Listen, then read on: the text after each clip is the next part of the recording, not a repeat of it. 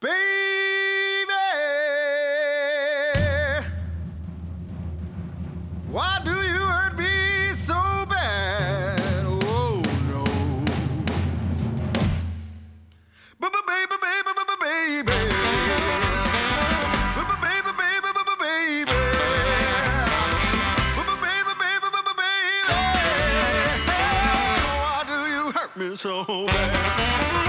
Hey, this is Christian, Hey, this is Damon. and this is the Amazing Nerd Show. All right, man, let's jump into it. We got a lot to cover. A lot, A lot to as cover. usual. Yes. I feel more so this episode though. So let's try to keep it around two hours this time, all right? Let's I'm not let's not go let's not go until like one o'clock in the morning this episode. So start off we got Star Wars news. Yes. All right. There's all these rumors swirling around Kathleen Kennedy right now that she's possibly out as the executive producer of the Star Wars franchise. Thoughts, Christian? Um, I mean, I don't have a problem with her wanting to leave if that's if that's the story. But if the story is just like her getting, Doesn't sound like that's the story. Yeah. It sounds like there was a big meeting of, you know, different executives from like Pixar and Disney and whatnot. Hmm. And they were kind of, you know, asking for her removal. So that's the rumor, though. Um, that hasn't been confirmed or anything. The problem is, is they don't know who would replace her.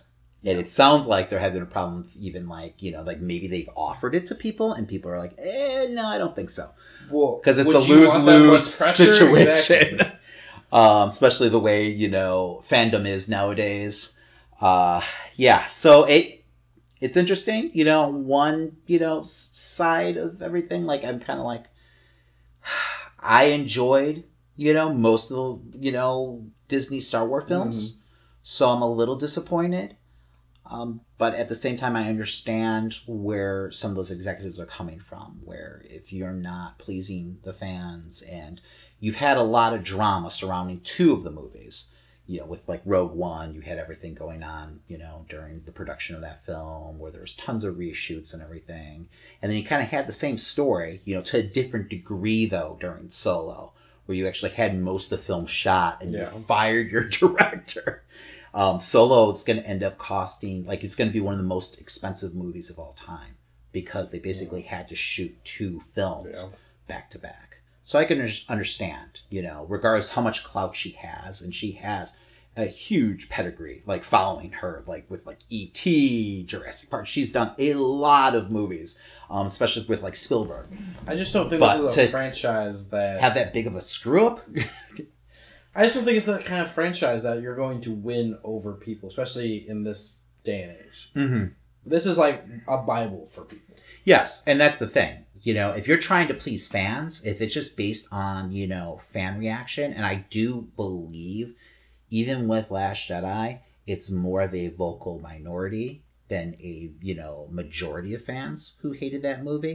Um I don't think you're ever going to find someone who's perfect for the job. You know, because I feel I feel like no matter what, there's going to be a faction of fans who are going to hate your product no matter what, because they didn't write it, because it's not exactly the vision they had for these characters. You know, I can agree with the majority, and I feel like it is the majority with Solo. You know, it just being a so-so movie. Um, you know, I didn't think it was the worst thing in the world though. No, I But- think it was a fun, good movie. But in the long run, the fact that they lost so much money and they had to Yeah. fire, you know, a director after most of the film was shot and reshot, sh- reshoot half the movie or most of the movie, I mean, that's a pretty big, like, you know, Mhm. fuck up I on her think- part. I think my main concern is that you know with the rumors that saying that J.J. Abrams will now just have complete control over what happens in Episode Nine, Mm-hmm. and that there will be like because Kathleen Kennedy had this kind of and how it's been with all the films is like there is a, a through Hierarchy. line, a Yeah. hierarchy, what we want to see. Now, with fan reaction to the Last Jedi and everything that's been going on, especially with um, the Force Awakens, the Last Jedi, all the new sequels, they're probably going to then, of course, especially with J.J. Abrams, is going to play up to fans more. They're gonna write the. They're gonna try to write the ship in their minds. And You know, I um, you know, and you weren't a huge fan of Force Awakens, correct? I I was okay. with- I was fine with it. It Mhm. was. I was still on my like on the edge of the seat the entire movie, and I enjoyed it. But in the end, it was it was a good for me, just continuation of Star Wars. It wasn't like it was kind of like a continuation of whatever George Lucas had been working on. That's how I kind of see it and view it. It wasn't groundbreaking, like Yeah. bringing on this like new era of Star Wars. Whereas I feel, and I might piss off people, Rian Johnson played around with the mythos and played around with the entire idea of what Star Wars is and what it can do and continue on to be. That's why I'm kind of looking forward to see what he will do with three films in the future rather than just playing around with one because I feel like he will actually expand on the universe rather than playing in the same playgrounds that George Lucas created. and that really seemed like his mission Mhm. you know through that whole movie it really seemed like he wanted to expand on that universe and kind of you know change the mythos and what these movies are about you know because these movies obviously have to move away from you know the whole skywalker family Mhm. now um just you know with actors getting older and everything i mean yeah you could have made ray a skywalker but for me i didn't necessarily even want to see that um you know i i, I don't mind seeing you know this Mhm. whole universe you know kind of encapsulated in different movies and different that's why i've been kind of excited about it. and that you know with even like the extended universe you know the legends line that they've been Mhm. doing that's what i enjoy about those lines is the fact that you've got like you know in clone wars you're seeing different jedis and you're seeing you know like this you're exploring this whole universe this galaxy um and that's what i was kind of I was really excited about after Last Jedi was it seemed like they were going to go that route and they've announced you know that there was going to be not only one new trilogy there's going to be another trilogy um like Fa- Favreau is going to be doing a trilogy Oh, okay. and uh then uh Rian Johnson's going to do his own uh trilogy Oh, so is Favreau getting one before Johnson now? I have no idea Because I, don't know The original plan was to have Johnson do the next trilogy. I have no idea how that's working. I don't know if they're going to be just separate stories that are taking place at the same time. I'm not sure. So, um, Someone's going to the Old Republic. Yes. I feel like they just haven't announced that yet, but Hmm. I feel like that's There's gonna be another logical, like, route for them to go. Um, where those movies don't have to worry about each other at all. So, I- don't know. I don't know. I feel like she's kind of being like a scapegoat here Mhm. for everything Oh yeah, which is unfortunate. Um, I don't feel like Last Jedi was as bad as everyone you Mm. know says it is, or at least what some fans you know who are bitching the most are saying it is. Like I had problems with that movie walking out of the theater. Oh yeah, But upon second viewing at home on Blu-ray, I was like, I, I really, really enjoyed this movie. Like I really did enjoy it. You know, and even afterwards, I think I said I really enjoyed it. I think it was my, my number two pick for the year, like favorite Yes, movie. believe so. So I mean, but I mean, yeah, we're a year and a half out, and I'm still upset with some of the things that happened in that film. But I still loved a lot of what he did to create this, like to help move this viewer universe forward. And there's a lot about. I feel like the good outweighs the bad Mm. in that film, and there are some parts that I do consider bad that I did not enjoy. But there's so many great, you know, scenes of that movie that I just loved. Mm. You know, um, that I couldn't get out of my head for months after the film. So I think people just need to relax a little, honestly. Um, but yeah, so we'll see what happens. We're obviously keeping an eye on it, but you know, it feels like it's going to be sooner than later that uh, Mrs. Kennedy is going to be leaving us. So, which is unfortunate, you know. But I, I like I said, I kind of understand it. I kind of get it. She's not going to lose any sleep over this. No, she's gonna be fine. I mean, she's got like Indiana Jones money and Yeah. like Jurassic. Park. I mean, she's got tons of franchises that she's worked with, so she's doing okay. You know, I'm sure she'll get a nice job at right after this, the day of. You know, God, you know what's scary to think about? They're still going to probably do another Indiana. Oh, yeah, that's- Jones that's like in pre-production. Yeah, exactly. I think her name's attached too. She Hmm. works very closely with Spielberg, so I'm sh- that's all happening. Stop. yeah, he's oh Harrison's so old now. Oh, that's a whole nother episode because I could really go into Oh. like you know what do you do? Do you replace that actor? Do you? I mean, Not to take us too far off the rails. I, this is going to be a three-hour episode, isn't this? not to take us too far off. I finished. I finished reading um, Ready Player One. oh, okay. And I'm not. I'm not. Speaking gonna, of Spielberg, I see Yes. where I see there's a loose connection there. I'm not going to like go into like a review of the book or anything like that. I definitely, I get how like this is the movie is Spielberg, one hundred percent Spielbergized version of that book. And I hmm. could see why people were would get upset by that. But at the same time, I think the movie still works on its own. So And did it you- stray away from what that book was? Yes. Oh, really? Okay. Yeah, a lot. I mean, this is like, hey, this is hey, we have this book. It's pretty cool. Deals with a lot of stuff going on in this world. And Spielberg's like, I'm gonna make it just like every fucking other movie I've ever made. but with a whole lot of nostalgia. Yeah. Okay. I mean, the book has to do with Okay. stuff, so it, it doesn't it doesn't take away from that. Does it like gut the core though, like of the book? That's what you're kind of making it sound like. I mean, there's a lot of elements that you're losing. Like you're losing, um, you know, he is this kind of like ugly nerd on the computer. He's definitely within, like definitely no. not that. in This is Hollywood as Hollywood Yes. of this. Like weren't you saying though that the kind of the uh, girl you know friend or you know Hmm. the you know she was supposed to be kind of like that in the movie but it didn't make any sense because she was this obvious like beautiful actress but she was supposed to have some like birthmark or something like that Yeah, it's it's explored in the book, but it's still not. It even in the book, it's still very like, oh yeah, she's still attractive. oh okay okay so he didn't that didn't get like you know No. hollywood up. The book just ends too. Like it doesn't go in. Like the movie ends in a way. I'm spoiler for this movie. The movie ends in a way where it's like, oh, and we decided to do this with the Oasis and this, and this is how we're gonna live our lives now. The book gets to a point where he's like, I win. It's over. oh game over that's basically it okay And it's like, um, like he meets the girl. Uh, he meets the girl at the end of the book, and that's it. It's like, where do we go from here now? It's like that's it. Is, has there been a sequel to the book no, I don't think there's going to be anything like that. okay It All right, could. well. I mean, with the success and everything of that. So All right. Well, I still have not seen that movie, so I believe it comes out on Blu-ray soon. So maybe I'll check it out then. Um, but yeah, well, there, there, there was Christian way talking more about Ready Player Yes. One just, just random. two months after the fact. But hey, no, I get it, Spielberg.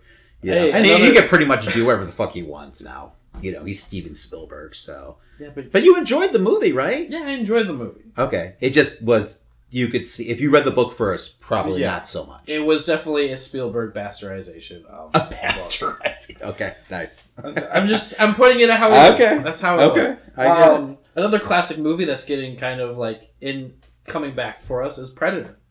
That's right. and We got a second trailer this Yes, week we didn't talk about the first one, and because it didn't talk about the was forgettable. Uh, yeah, the, the first trailer was pretty shitty. I was not excited for this movie at all after that first trailer. that's technically considered a teaser, but that that showed so much. It was like two minutes Exactly. long, right? It was okay. so I'm this used to is teasers being thirty seconds long. Nowadays, like teasers are like as long as like trailers. Um, yeah, because that was like the whole kid in the basement and everything like that. It Mm. didn't really show you much. Um, it almost felt like Aliens versus Predator to me, like Yeah. the setup and everything. At least what we saw in the teaser. But that being said, seeing the trailer, the full trailer this Mm. week, um, I was actually kind of, you know, more on board with this movie now. Um, they kind of introduced, you know, the Rangers. Um, you've got the whole setup for the movie is really laid out, but I felt like it didn't show too much. Um, it definitely has a strong 80s vibe going Oh yeah. with it. Um, and you know, Shane Black is directing this movie. He also did Iron Man three, which I'm not a huge fan of, obviously.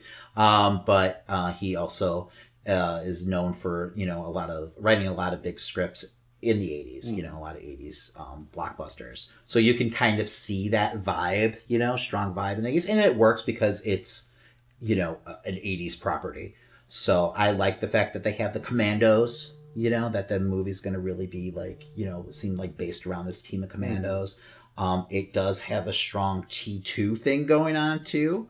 Um, or at least I'm Oh, yeah. They're- predicting. they're teaming up with that Predator. That's so basically, they show that they're being attacked by this one predator, and super predator. well, well, they have one predator attacking them first, Oh. and then all of a sudden this other, like he gets like pulled out of the wall, and there's this giant predator, you know, uh, holding it up in the air. So it looks like it's probably like eight, nine feet tall. Hmm. So That was a bit campy, but yeah, it was I don't know. I, I mean it was it was okay. It looked good though. Hmm. It wasn't you know, but yeah, yeah. The the setup with the narration like going over it, um, definitely.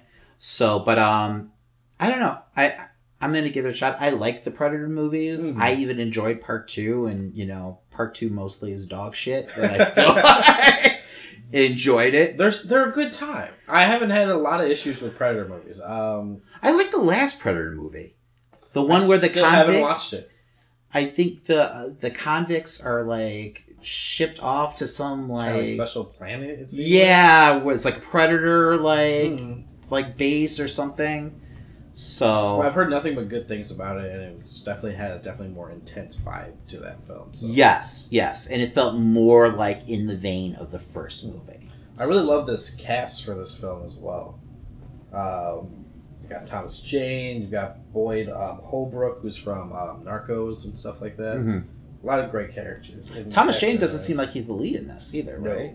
no, Like, 'cause it's they- definitely um, Took me a little Holbrook. bit where I was like, wait, was that Thomas Jane? Um, yeah. So, and what do you think about like the one guy who seems to like know a lot about the predators? Like he mentions, like they know, like they've taken over like space or you know, I like mean, the universe or something. Like, I don't know. Like, how is the Is this fuck technically a sequel? or no? I'm guessing it's probably like loosely. Yeah, So I don't know. It looks like it's gonna be a fun ride though. yeah. I'll check it out as long as the like the third trailer doesn't like suck ass. I'll probably you know. I don't it out. see this being like a box office success and whatever and whatsoever. Was it rated R? Did they have a rating for this yet? No, but it's gotta be rated R.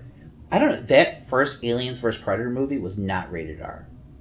They corrected it after the second uh, movie because they want people to go see it. You know. Um, now they know, you know, with like movies like Deadpool and stuff, that rated R movies can actually make Yeah. money. And that came out in the time where they really were doing that to anything that was almost a rated R. Everything was PG thirteen. Yeah. Um, so um, Predator needs to be an R rated movie. Mm. definitely. So hopefully it gets that R rating. Um, but yeah, now I, like I said, it was it's one of those rare occasions where after my initial reaction, like it won me back over with the second trailer because usually Hmm. that first reaction is means so much, but this time I was like, oh okay, now I get what this movie's about. You know, I, I could kind of see what's happening, but you know, I'll still want to go see it. You know, it seems like it's going to be a fun ride. Yes. And really, I mean, how unpredictable can a Predator movie really be? You know, it's a Predator movie. We know basically, you know, A, B, and C is going to happen. Um, would you want Schwarzenegger to show For maybe a little cameo, but not as what's his name. You know, oh, although I guess that could be fun. could be fun. I want Jesse Ventura to show up, although he's dead, so he can't. Like a weekend of Bernieism, you know? I guess. I ain't got time to bleed. That's his line. Or Carl Weathers. Is Carl Weathers alive? Is Carl Weathers I dead? no You're asking the wrong guy. Someone let us know if Carl Weathers is alive. Carl Weathers, you're listening. He's also dead in the movie, so he can't show up. But you know, that would be cool. So a little cameo from all of them, you Mm. know. But eh, it's probably not going to happen. Schwarzenegger's too busy making like his like fifth like Terminator movie. Like they're doing another Terminator movie. Wait, you're serious? Yeah, yeah. You haven't seen it with uh, uh, Linda Ham- Linda Hamilton is like back. No. Am I saying her name right? Linda ha- Hamilton. I think you're saying it right. Um, she's back. she looks like a fucking badass, but like she's like a badass grandma. What is this, Terminator 6? I don't even know. I've lost count. No, no. So many of them have sucked. So How, no, we're, I was about to ask you, how did you feel about the last one? But no, I didn't see the last one. I stayed away. see the last one. Why? Just watch it. No. I want to know. That's like when someone tells you to, hey, smell this. That's not. you know it's not going to be good, so don't smell it. I'm not going to see the last It- one. It's like a reboot of the entire universe, almost. They try to reboot the whole thing. Don't they have like the old like? So the whole everything that happened in the Christian. Okay, we're down a rabbit hole. That's what they're pretty much like fixing. It's Because then, like, which movie was it when Christian Bale was in it? Um, that's Salvation. Wasn't that kind of like a soft re- reboot of everything? Kind of, not really. It's just supposed to be during that. Aren't time all period. these movies technically reboots with the time travel? Yes, but this was like literally like they go back and it's Sarah Connor, like in the um in the first movie, but she already knows everything. Okay. She's So like basically the like hero. And then there was a TV show. Yes. the TV show was supposed to be good though. Yeah, it I heard It good was- things about the show. it only lasted like a season though, right? Yeah, it was like uh, was it one or two? Uh. God damn, this episode's Talking talking way too much five about hours long. All right, it's time to talk wrestling. Yep. It's time to talk wrestling. Get your side counters going. All right, yeah, Christian's going to do a lot of groaning. so this week we are we're just going to recap Raw and SmackDown. Right, there was no huge source. Oh, you know what we forgot to talk about what? last week, and we kind of teased it, but because it happened that day, was Big Cass getting fired. Oh yeah. We actually didn't actually talk about it. We're like, well, we know what happens, foreshadowing, and then we Oh. didn't bring it up. So Big Cass got fired, yes. and it just sounded like it was a complete fucking shit show Mm. the entire time. I'm surprised they kept him on like for the pay per view and everything because it sounded like it was all going downhill and the, the writing was on the wall already. But then there was some like rumor has it there was some like back like stage incident that happened. Yeah, I had no idea that they were s- ha- like um had broken up and had all this extra stuff going on. I knew that they were together in the past. I didn't know if Mhm. they were still together or whatever, but it sounded like it was just like the straw that broke the camel's back, and they were like done. So, so do you think like him and Enzo get back together and do like a reunion tour like on the Indies? I mean, hasn't Enzo like talked crap about him though? Yeah, they're supposed to. There was supposed to be some kind of like falling out or something weird. So I don't know. I don't see Big Cass doing that, but I feel like that would like indie promoters have said that they want to bring them two together again. Well, I mean, there would be a great heel team right now. How over were they when they first debuted on Raw? Which is so crazy because it's only like what, like two years ago, Yeah. at the most. Um, I mean, they from out of the box, they were huge. So I mean, it's it's insane to think that they're both no longer with the company anymore. But it shows you how quickly things change, you know. So um, and how much like backstage politics and you know, you know, just ethics and wrestling matter. Well, I Because mean, it sounds just- like that guy had like heat from like the get go. Like Mhm. you know, Enzo especially, but Cass had some decent heat going on. You know, a lot of things like came out this past week. Yeah, it's So- not, like just four months ago. I was talking about like I think Big Cass is going to become something big in this Well, yeah. Like, Well, we were, when Enzo got hurt, um, you know, it seemed like they really started to push him, and he kind of was finding his footing as like a singles wrestler, and they seemed like to be really behind him. Um, so I don't. It's crazy how quickly things, you know, Mhm. change. It really is. So we'll see. And I mean, it's wrestling. If he gets his shit together, he'll be back in a couple years. You know, he's young still, Mhm. so I wouldn't be surprised. You know, McMahon loves a big guy, so and Cass is definitely a big guy. uh, but yeah. So anyway, let's talk Raw. Um, we started off the show with Roman and Lashley in the ring. Promo wasn't half bad. You know, that being said, it, I think it's more of a it wasn't awful situation. Um, but they had a good like back and forth, you know, going, and uh, the bar is low, really. Mhm. Um, but Reigns felt more natural, surprisingly. Um, you know, he felt like he was comfortable, and Lashley felt a little more comfortable in the ring. You know, they're letting him not smile as much and not, you know, kind of. It seemed like he was. He felt more akin to like his character in TNA than what they've been doing with which him is what since he's he's needed to be. no, exactly, exactly. And uh, you brought up a good point with like WWE using all that footage from TNA the last month, which Mm. they have to have some kind of handshake agreement with them or something like that. They could be using that footage or just showing like they kind of allude to his history and like, like what he's been doing the past you know several years. But they could be really pushing him by using some of that, like show him with all those belts, you know, that one Or- image or I mean, even if they just want to say like they don't want to use the brand name, just say, "Man, he's been a world champion in multiple promotions." yes, that's what he wasn't say. here, and then because Reigns brings up his like MMA like you know um, uh, run that he had, the short little run. But then he said, "What happened to you after that?" And then they just kind of leave it hanging. Where that would have been nice for Lashley to be able to use that. You know, I've been a champion wherever I've gone, man. So I mean, you know, and bring that kind of swagger to the WWE because he definitely has not had that. He's been playing almost this weird like. I don't know, Boy Scout character. He's been a worse character than back in the day. Yes, because back in the day he had no character whatsoever. Hmm. Um, but yeah, now it's just like it was borderline creepy the way he's been smiling and everything. But you could say that with a lot of like the WWE faces right now. Too much smiling going on in the WWE.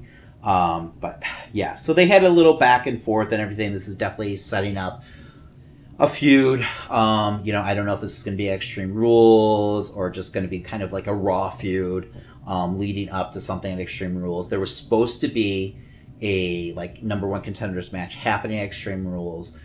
Right now, there's rumors going around that there's some issue going on with Lesnar's contract. Um, they talk about it on the program right away when they talk about anything oh yeah. on Raw, on camera, it's a work. You know, that's. I mean, I, I I was surprised with like how many sites were reporting it Hmm. as like you know, could this really be happening or this is really happening? You know, it's like there's no way. Like if there was some kind of issue, all McMahon would do is just strip Lesnar of the title and say, oh, due to injury, Lesnar, you know, we had to strip Lesnar of the title. You know, I mean, there used to be a 30 day was rule back say, in the day. Just throw the Yeah, but that's been thrown out the window a long time ago. But all they could do, you know, they just have to show a little thing and that's it, you know, or I don't know. It just doesn't make any sense. You know, I'm sure McMahon would have something in his contract where you have to give us the title back. You're not allowed to bring this title anywhere, you know, if things fall through or I will sue the shit out of you. Mm. There's no way McMahon and his lawyers didn't have that in the contract. So it just doesn't make any sense for there to be any real issues other than you know just when you need me. i think it's more of a vehicle to put roman over and to like paint lesnar as this you know prima donna you know star athlete Do you think Lesnar shows up at the end of um, Extreme Rules? maybe I mean, i'm not sure um i'm wondering if they feel like the ship sailed with lesnar too and that we don't even want him to defend that title we don't want to have Reigns versus Lesnar because of what happened last time that they Mhm. wrestled. So maybe they just have Lesnar show up to Raw and they have Strowman come out and just cash in right away. You know, Strowman's the wild card in all this. I don't think they want people to shit all over SummerSlam's Um's main event, which is what's going to happen unless they like bury that match in the middle of the card somewhere and let AJ have the main event of the show. Um, assuming that AJ, yeah, I don't think it's going to happen because it hasn't happened, you know, yet. Mm. Um, it just feels logical. Um, I just feel like maybe they're coming to the realization that you know they can't book another Reigns, you know, versus Lesnar match, you know, again.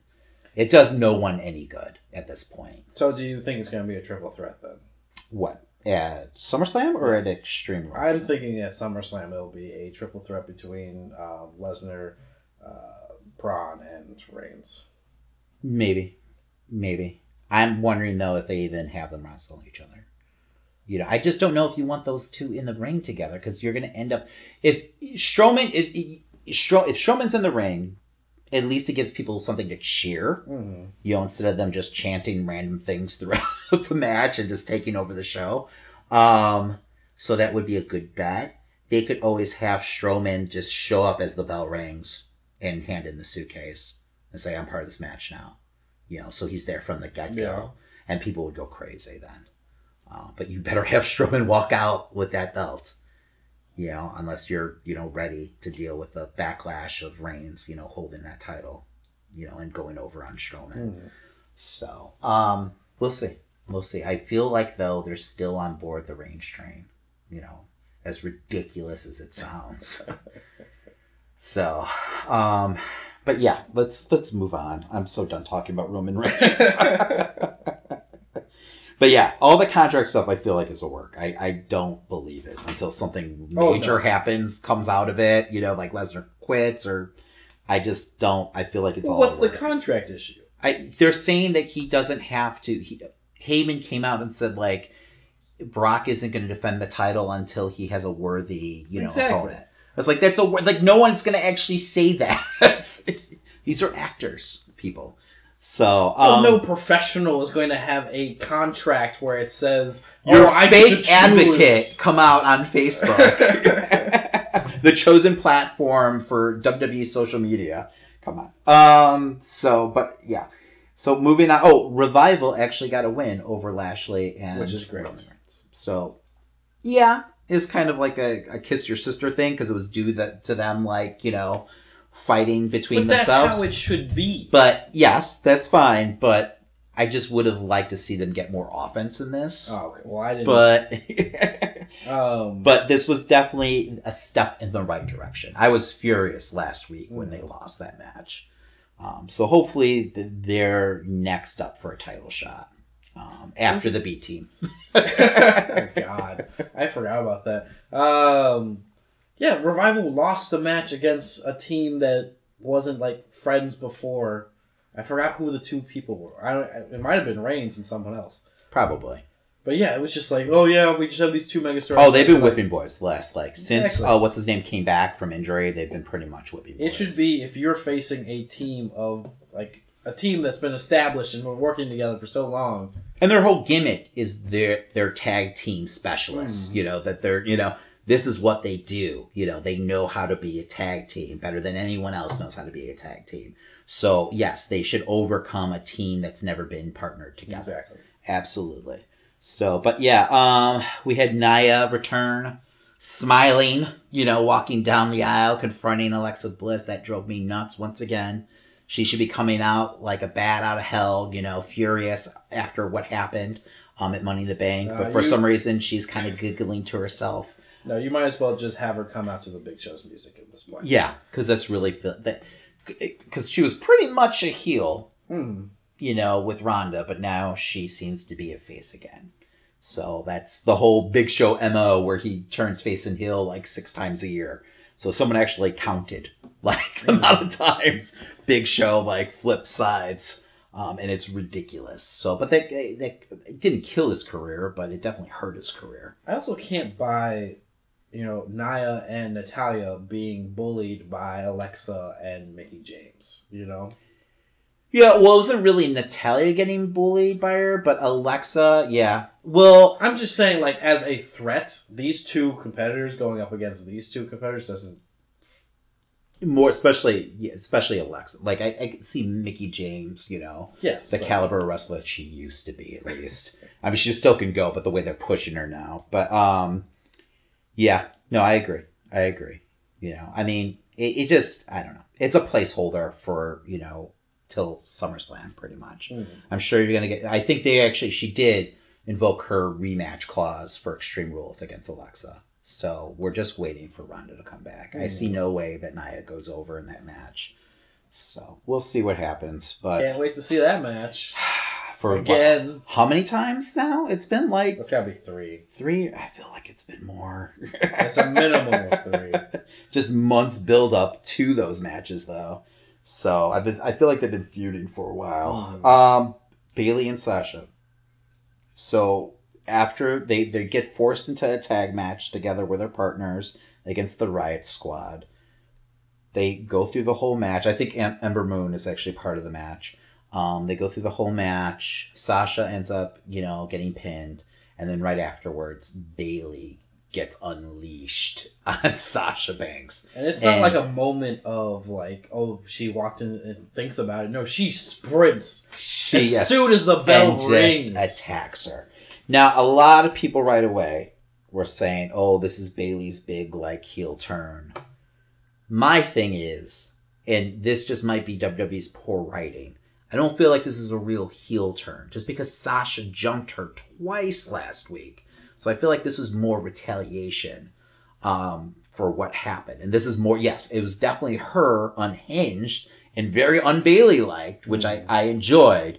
But, you know, and the fact that, like, right after the fact, Angle, like, said, no, you have to go to uh, counseling, Counseling. which is absurd because you had Braun Strowman flipping over Kevin Owens' car later on in the program and doing multiple things. Wrestlers attack each other all the time after the bell. No one else has to go counseling except for Bayley. Um, so I don't know. And maybe this will be leading to a full heel turn, but until she like literally stabs her in the back in the middle of the match, you know, and attacks her, and I see this kind of fire, I'm still like pumping the brakes on calling it a heel turn. I just don't trust the WWE. Sasha Right. also has to go to counseling. Does does she actually have to go counseling too? Okay, good, good. So you're gonna get a whole bits, you know. I mean, God, this has been going on since like before WrestleMania. Like we thought this match was taking place on At WrestleMania. yeah. So, oh my God, it's like six months of this shit.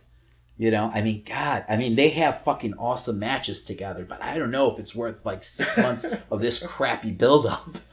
Uh, we'll see. Well, they haven't had a match in the last three pay per views, right? Against each other. No, they haven't had So any. exactly. They haven't had any real. It's they had two like one-on-one matches on like Raws, but they were like very short, very lackluster, and they ended in weird ways, I believe. Um, and then they kind of just got away from it, and they were friends again, kind of.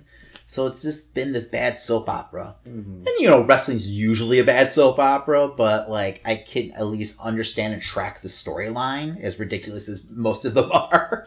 Um, but It's just sad, this one is just horrible. It's like they just don't know whether or not to pull the trigger on Mm. it.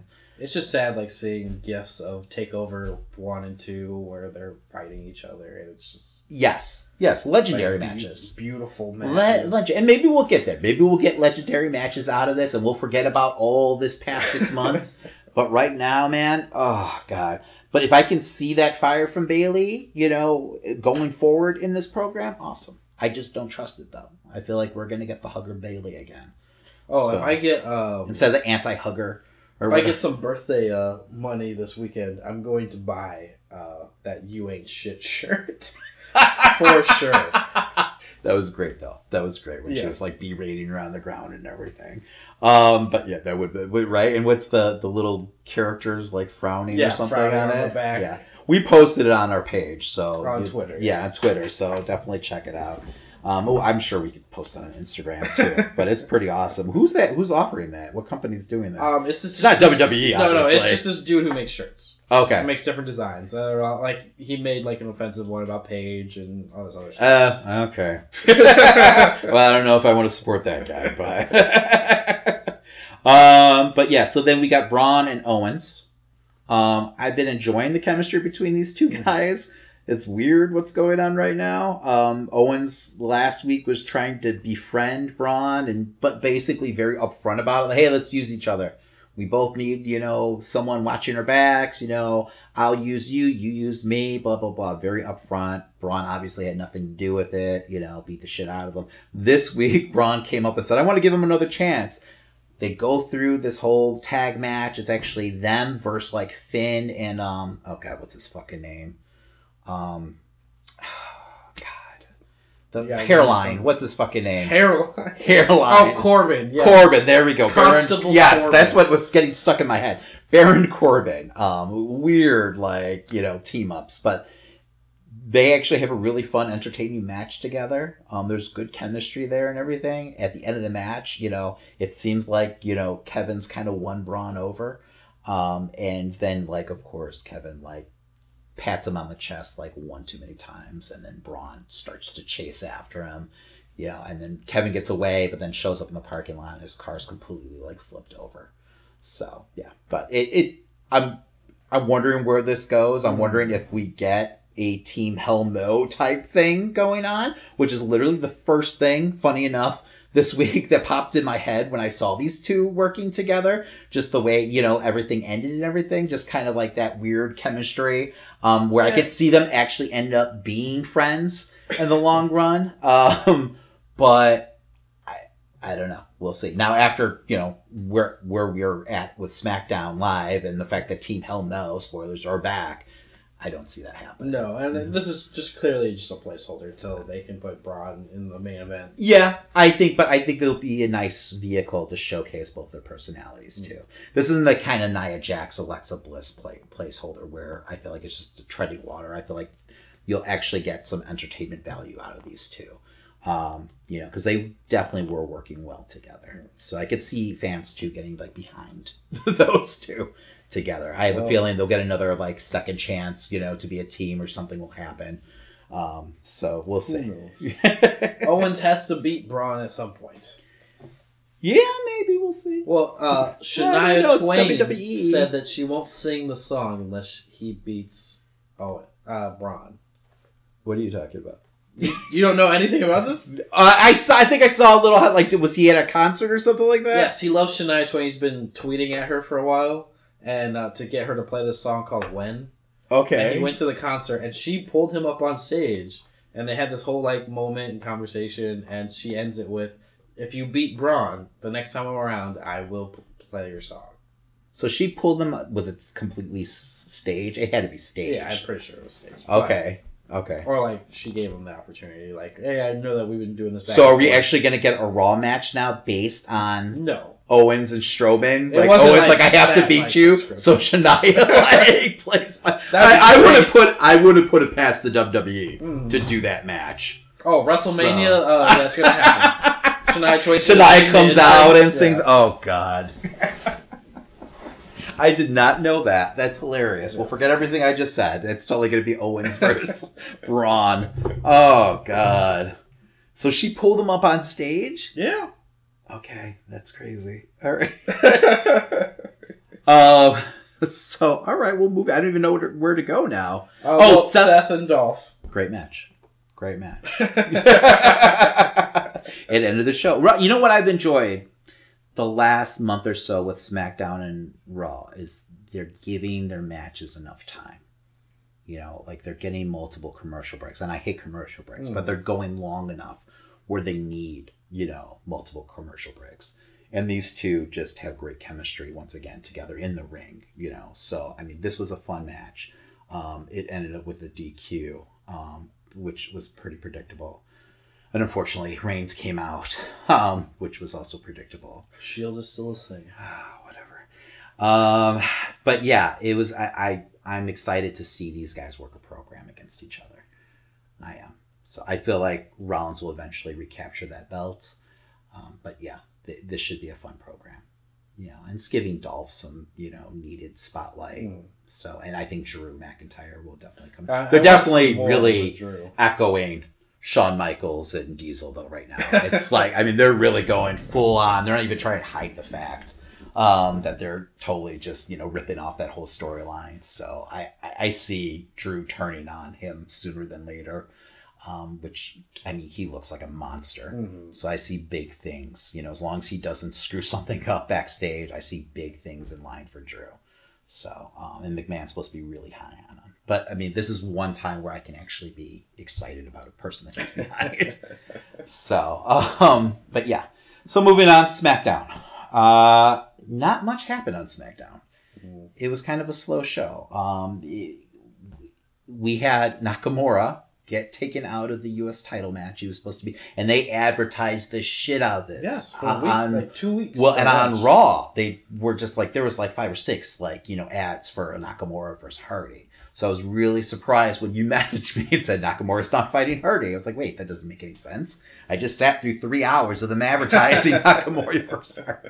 Apparently, he got bit by a dog, Mm. a police dog, before the show or something, like in a house show. So he wasn't able to work the Monday like house show or uh, SmackDown. So I don't know. I mean, it must have been a pretty bad bite. Mhm. And they're actually in Japan this weekend. Yeah. So and he's supposed to That's be working. Yes, a big hit. So hopefully he can work those matches. The fact they're even like saying, well, he might be able to work is a good Mm. sign, though. But yeah, so we got Young, Eric Young, um, versus Jeff Hardy um, instead. Huge botch in the very beginning of this match where I, I don't know if Jeff was going for the twist of fate or whatever, but they totally just like whiffed, just a miscommunication, which I was really surprised about because these two have worked together in TNA a lot. Mm. So um, it was still, you know, it was a decent match even with that botch. They picked up the pace right after that. Um, but then, of course, what ends up happening is the Usos run out and attack everyone, um, you know, and it ends up being a six man tag. Um, and Sanity ends up losing, which I was really furious yeah. about. It didn't make any sense to Like me. this was their first televised match, correct? On the? Um, no, I think they wrestled against. Was it? No, they attacked the Usos. Did they attack the Usos? It was supposed to be a match, but they just attacked attacked. them, right? Yeah. So this was their first like match. Yeah. So it it made no sense, you know, um, to me, you know, logically. Hmm. But you know, it's the WWE nowadays. And it makes me fear for sanity, like they're not really behind this team. Um, but I don't know. We'll see what happens. You know, they were still putting them over, you know, in the commentary. And, and I know they're really like on board with Hardy. Yeah, I feel like they've got big things in line for Hardy right now, and I, I know they want him to look strong, hmm. you know, going to this feud with Nakamura. But I still feel like there's a way to book that match where Sanity gets the win and Hardy still looks good. So Or even if they lose, have Sanity just obliterate everyone after the match. yes, which is a, just an old you know hat for hmm. WWE. That's their go-to usually.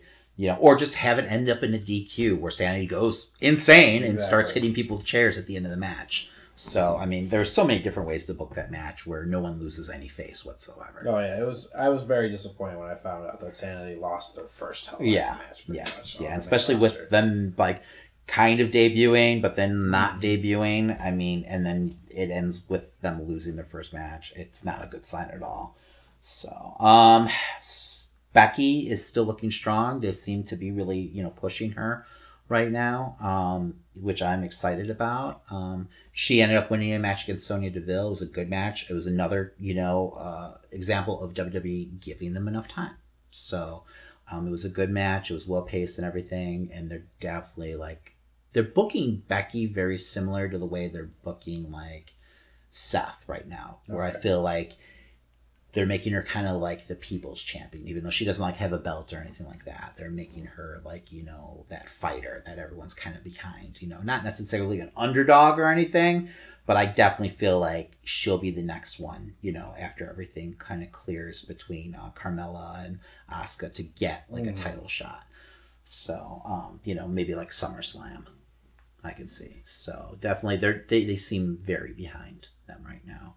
Um, you have Are- Dan. What's Are, are you saying that Asuka versus Carmella isn't going to SummerSlam? well, maybe they throw Becky into that match, um, or maybe you get Asuka versus Becky, which would be a really great match. Yes. But I feel like Carmella, Carmella's No. going to be in SummerSlam, and maybe she gets like dethroned there, but who knows? who knows nowadays? So, but uh, the only thing noteworthy, obviously, was the big reunion between uh, Team Hell No. So you had you had a really good match between Daniel Bryan and Luke Harper happen. Um, God damn, Luke Harper can go. hmm Like you forget like how good he is. He did a senton off the fucking uh, apron, and it just was so smooth and just like matter of factly. Like my God, that man is huge to be doing a movie a a move like that. It, it- he's so impressive. Um, you know, I mean, I love you know the tag team with him and Eric Rowan, but like I definitely Uh, it definitely benefits Rowan more than it does Harper. Yes, yes, and I would love to see like a singles run for Harper. Harper got, I mean, he had the IC belt for a little bit, and he had a really good ladder match between him and uh, Dolph Ziggler, which I feel like kind of gets forgotten about because Harper got hurt like a little afterwards. Mm. But like, man, I, the sky's the limit with that guy. Um, you know, I really I enjoyed that match a lot.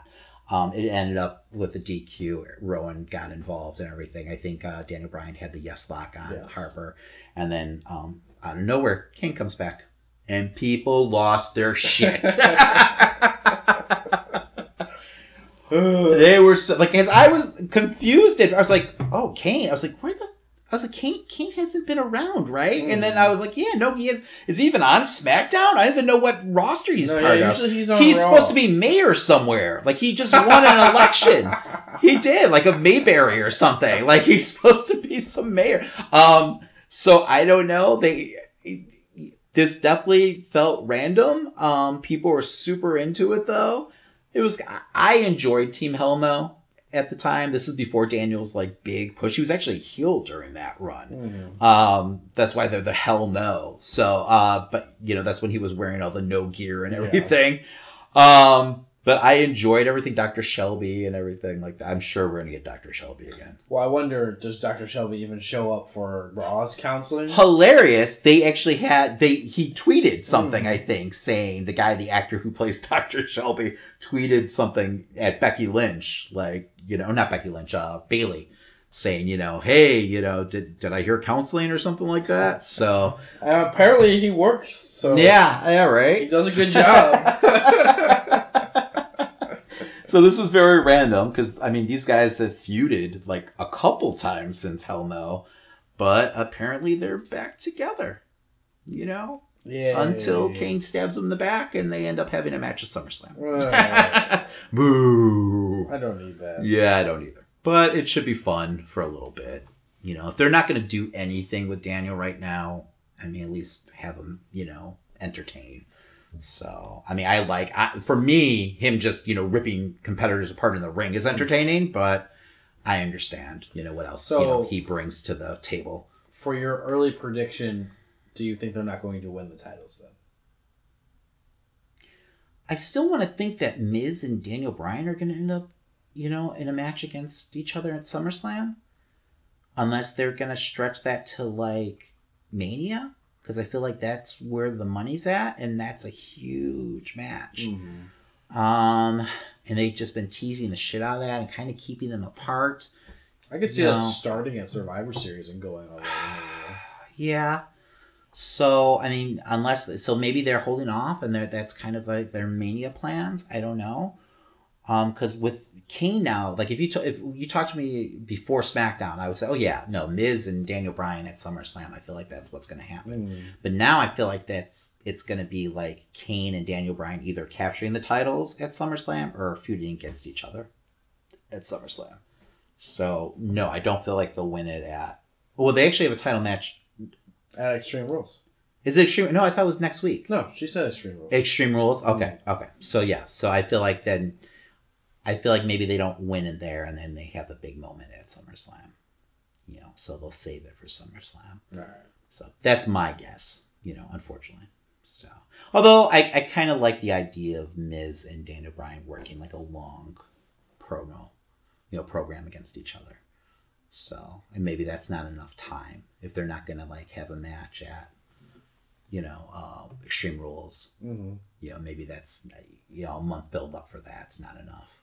And I guess that could be just the beginning of their Well, yeah, feud. this but... seems like they're just teasing it and teasing it and teasing it. Yeah, because that definitely is a WrestleMania caliber Mm. feud right there.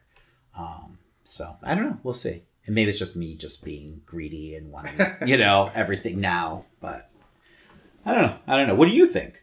Um, I had the feeling that they're going to win the titles. Mm-hmm. At Extreme Rules, I could see right. that.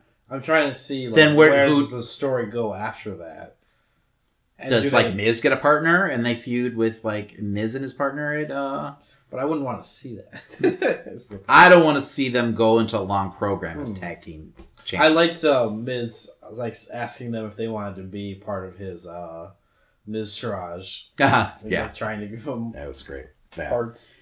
Miz has just been on fire, man. Mm. He's really been carrying that company. Like what Miz does for SmackDown. Like I feel like what Kevin Owens does for Raw, Miz does for SmackDown. I You know, he really that, just yeah. like carries, you know, the show on his shoulders. You know, every segment he's in, um, and they know it too because I put him in plenty of segments. Mhm. So, but yeah, so that's pretty much it on the world of wrestling right now this week. All right. So, So we're gonna have to turn the page to comics. all right, nice, nice segue. All right. So this week we read two Infinity Countdown books because they released two of them. They did. Yes. Uh, first, we have Black Widow, number one. Uh, given the incredible, powerful space stone to look after by an old friend, wink, wink, nudge, nudge, Black Widow has no intention of letting it fall into the wrong hands, but is even the top espionage agent in the world ready to handle cosmic responsibility? Find out next week on. Yeah, right. Same Black Widow time, same Black Widow channel. Um, How'd you feel about this book? I can barely remember what happened in this book. Honestly, I felt like it was a total just like we're doing a book just to do a book. Yeah. Um, and I was excited for the Black Widow story. Um, we saw her in the first Infinity Countdown book, um, finding the stone in her toilet that Yes. Logan like left for her with a nice little note. So I was kind of interested to see where that was all going, and this really was just about her learning how to hone its power. It seemed like, but not in a really interesting No. way, and it kind of like I don't know, like they introduced like I, Jamie Madrox was like part of this. Um, you know, uh, Captain Britain's brother and Merlin was involved, and you know they're in London, so I get it, but it just felt very random, and um, the story wasn't compelling enough to really keep No, me interested did not whatsoever. It wasn't a page turner, um, you know, and really the end of the book is really her just kind of learning how to use the stone more. It really was just about her honing that power. I think So maybe that'll come into play somewhere. but I felt like that could have been done in like three pages. I Oh, didn't yeah. need a whole separate issue. no, no. I feel like this whole book's purpose was, hey, this is how the space stone works. Yeah, pretty much. There you go. I don't know why Merlin had to be there, but not wanting to say he was Merlin. It was just weird to me. Because, I mean, I don't know why that would be so outside of the box for the Marvel Universe that Merlin's an actual character. And I feel like he's a big part of Captain Britain's lore, so I feel like she'd be pretty accepting of that. Because it felt I like it don't- was kind of like the wink, wink, nudge, nudge of the whole thing. I don't know. I, I, But he I was still a big part of like the last third of that book. Is Yeah, but no, but like he wasn't saying he wouldn't reveal Yeah. like who he was. Like that was kind of like the big gist of, you know, their interaction. Like, oh I I'm I am who you think I am. Like it was Santa Claus or something. yeah. it was- just was like this is the Marvel universe. Aliens attack this planet all the time. She's got a fucking cosmic stone she's using to teleport like across the you know world. Why would it blow her mind that you're Merlin? And she knows who Captain Britain is and, you know, uh, Psylocke. So it just, I don't know. It felt a little weird. It felt a little weird. Was just random. just uh, there was no point. None of these book. books, like, I feel like these books have been completely unpredictable. You know, and for the most part, that's been a good thing. But this book, it definitely was not a good thing. No, yeah, you have classics like Darkhawk, and then you have this, which you don't. I'm, I'm telling you right now, if you want to take my opinion, don't pick up this book. Just don't. Yeah. you can skip this. Yeah, this is definitely skippable. I don't feel like you're losing any story points or anything like that Mm. or plot, you know, by you know missing this book. So we basically just summed up the whole thing for you. she learns how to use the stone. That's pretty much it, Yeah, it's you know. okay. So, but yeah, all right, well, let's move on. Infinity Countdown Champions, number one. Spinning out from the fallout of the Battle of the Power Stone and pages of Infinity Countdown, the champions head to space to save the Nova Corps and stop Warbringer, but other forces are moving against them. These young heroes are in for the fight of their lives. I enjoyed this book for the most part. Um, this was, uh, you know, we kind of read a few champion books in the past Yes. with Wade writing them. Yeah, especially if they had like the whole Avengers going back and forth storyline. Yes, that's right. That that was the first like a run for them after the whole legacy Worlds thing. collide. Yes, yes. Um, and then Wade actually did the Avengers book when you know Nova and um, Miles and Miss Marvel were part of the team too. So he kind of had crossovers happening there. Um, I don't know. I, I enjoyed this book. It wasn't anything exceptional. Um, if anything, made me appreciate Nova a little more in his story.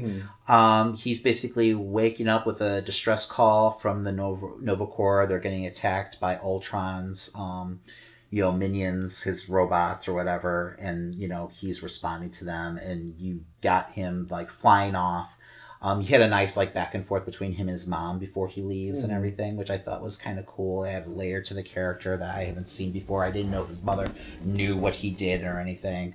Um, so and then basically the team like rallying around him as he you know goes off because he's trying to go solo but the team said no you're not going alone and they all kind of like join up and rally around him um, i didn't realize how powerful he was either the fact that he's like you know basically carrying that ship that's not Mhm. equipped to be in space you know himself um, I thought that was pretty badass. Um, and then I like the fact that Riri is now part of the team too, Ironheart. Um, I did not realize that. Yeah, she So- joins like pretty much at the end of Wade's run. Okay. All right. So, um, Miles is not part of this book, and He's um, dealing with something. And the- pretty much how they say. yeah, well, yeah, he. I think at the end of Bendis' run, he's actually hospitalized. So I think he's actually dealing with injuries or something like that. And then um, Hulk, um, yeah. shows uh, Hulk is not part of this either for some reason. I don't know where he's at right now. Well, he's actually in Domino. He's been doing stuff with her, so I don't know if Really? anything else. Okay, yeah. So, and I don't know where those books match up. It's always Mm. hard continuity wise with Marvel. So, um, but yeah, no, I, I, I enjoyed this team. I enjoyed their interactions and everything. Um, I enjoyed someone else writing this Yes. team. Um, this is definitely, you know, they used a lot of the young, naive superhero tropes that you see with books like this. Um, you know, we've seen them in like Young Avengers and like even like to go back with like New Mutants and everything. Hmm. But I feel like that's what this book is about, like heroes learning to be heroes type deal. Um, you know, Nova, you know, flies in, you know, half cocked going after War uh, Bringer, Yeah. but But it'll only be good if they learn that lesson. And I would rather not not like learn how to be heroes, but learn that they're just running into something very like the cover of the next issue is Nova being held by Thanos. I mean, he, they literally decide, "Oh, I'm going to fight Warbringer in front of the Chitauri and in front of Thanos." I, you know, it seems like what I enjoyed was Miss Marvel, um, you know, trying to talk sense into Nova. You know, I, I guess she's the leader of the team. Yes. Okay. Um, you know, and seemed like it was really Nova, you know, being rash and going into, you know, things, you know, running after Warbringer and getting his ass handed to him right away. And they end up on this planet. And I was surprised that Thanos was there. So that was kind of a, a nice, like, you know, pleasant surprise. Um, and to learn kind of what was going on at the Chitauri and everything. You know, the fact that like Thanos was or Thanos was ready to let Warbringer slaughter all the Chitauri because they were being dishonored by him. Hmm. Um, I thought that was kind of cool to see. Um, but yeah, like it's interesting that they would be willing to defend the Chitauri even though they knew like if Thanos turned around and said kill them, they would totally just destroy them. I mean, I guess that's them, you know, being your very like, you know, typical, you know, hero. Um Well, I could see the Avengers trying to pull that as well. Like, well, we don't let people die for no reason, but Yeah, but the Chitauri. I, yeah, I guess you're right. I mean, as, as illogical as it is, you know, but yeah, the Chitauri's like a hive almost. So, um, but yeah, they defend lives no matter what. So it's very noble. It's very, you know, I don't know. It, but it's yeah, it definitely feels like a fight that they shouldn't be picking. no. Um, but so I understand what you're saying. I feel like they'll learn like a lesson. It won't be the lesson because I feel like that's the whole, you know, Point mission of the book. yes, and what they deal with in almost every single storyline. Uh-huh, uh-huh. I don't know. I- I just want I want a little bit more growth, I guess, with these characters. Mhm. The way that they um the art was in some of these panels, though, they made them look like they were almost adults. Yes, which was kinda odd, I did was notice fine. that too. I I did like- notice this that too. Um, this was by the art was Clayton Crain, and oh no, I'm sorry, that was the cover cover artist Emilio Lacio. Lacio, I'm destroying that name, and Jim Zub, which I'm trying to think what else Zub has been doing. I don't think he's writing the main Champions book right now, unless I'm wrong. So because I know sure. someone I took over for Waid. so. So, um, because I was I, I'm intrigued by this team. Mhm. So you know, who knows that this? Well, that's what got me on Champions in the first place. Is like, oh wow, this is another great young Avengers type book with Mhm. all these great heroes on the team. Mm-hmm. So, if someone writes it well, then I'll totally be one hundred percent behind it. But that's a big if. Yes. Yeah. So we'll see if if I end up liking this tie-in and Zub is writing the main book. I don't know right now offhand. You know, I'll give the Champions book Mhm. a, a shot. So we'll- we'll see. Like so far, I've enjoyed it. At least it seems like we're past all the Vivian drama. Yes. Oh God, I forgot about that. Yes, with the vision, there's Yeah. two of them and everything. Yes. Okay. Yeah. no, fuck that. I'm not reading any of this. No, I'm just joking. With Waid's writing behind I it. definitely missed Miles though.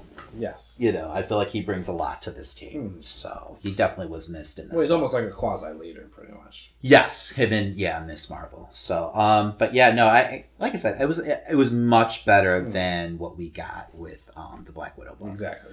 So, which if you told me before I read this, I would call you a liar. 'cause I was really expecting big things from that Black Widow book. Mhm. Very let down. So, but yeah, no, I'll pick up issue number two. right. So I don't know how many issues this is. Um, it shows us at the end. We'll, we'll I think it's like two or three. I don't think it's many issues at all. Uh, So, next, we had Avengers number three, uh, the final hosts part three, from Jason Aaron and Ed McGuinness. Fate has once brought together Earth's mightiest heroes to face their greatest challenge yet. But with Captain America now taken prisoner by Loki, what hope do these new Avengers have to defeat the final host of Dark Celestials? And what startling secrets are still left to be uncovered that will rewrite everything we know about the origin of the Marvel Universe? I enjoyed this. I thought it was okay. You know, I, I liked, I like kind of we're seeing this team through Ghost Rider's eyes. I felt like, Hmm. you know, um, it seems to be like you know he's he's not narrating the story, but Yeah. he's kind of like, you know, who we're following through this. Um, I like the interactions between the characters. I like that they're trying to tie up, you know, not tie up, but they're addressing, Yes. you know, things that have happened. That was a big past. thing for me was uh, Tony and um, Carol. Carol like butting heads in this issue. Yes, I I like that. Mm. You know, and I like the fact that they're going to be on this team now, but they've got such friction and such you know recent history that's happened that Mm. you know it's just been unresolved. So I'm cool with that. That complexity that not everyone's going to be on the same page um, with each other. I, I feel like that's going to make an interesting read Mm. um, with this team, and we'll see where that goes because they've got a lot to deal with right now with everything that happened, you know, during uh, Civil War Two, um, and so, especially with She-Hulk part of the Mm. team too. Um, it's weird to see She-Hulk as this like savage, like brute. You know, she really, you know, she's playing the role of Hulk, and I know Mm. they, you know, they changed the title of her book to like Savage Hulk or something like that, right? Yeah.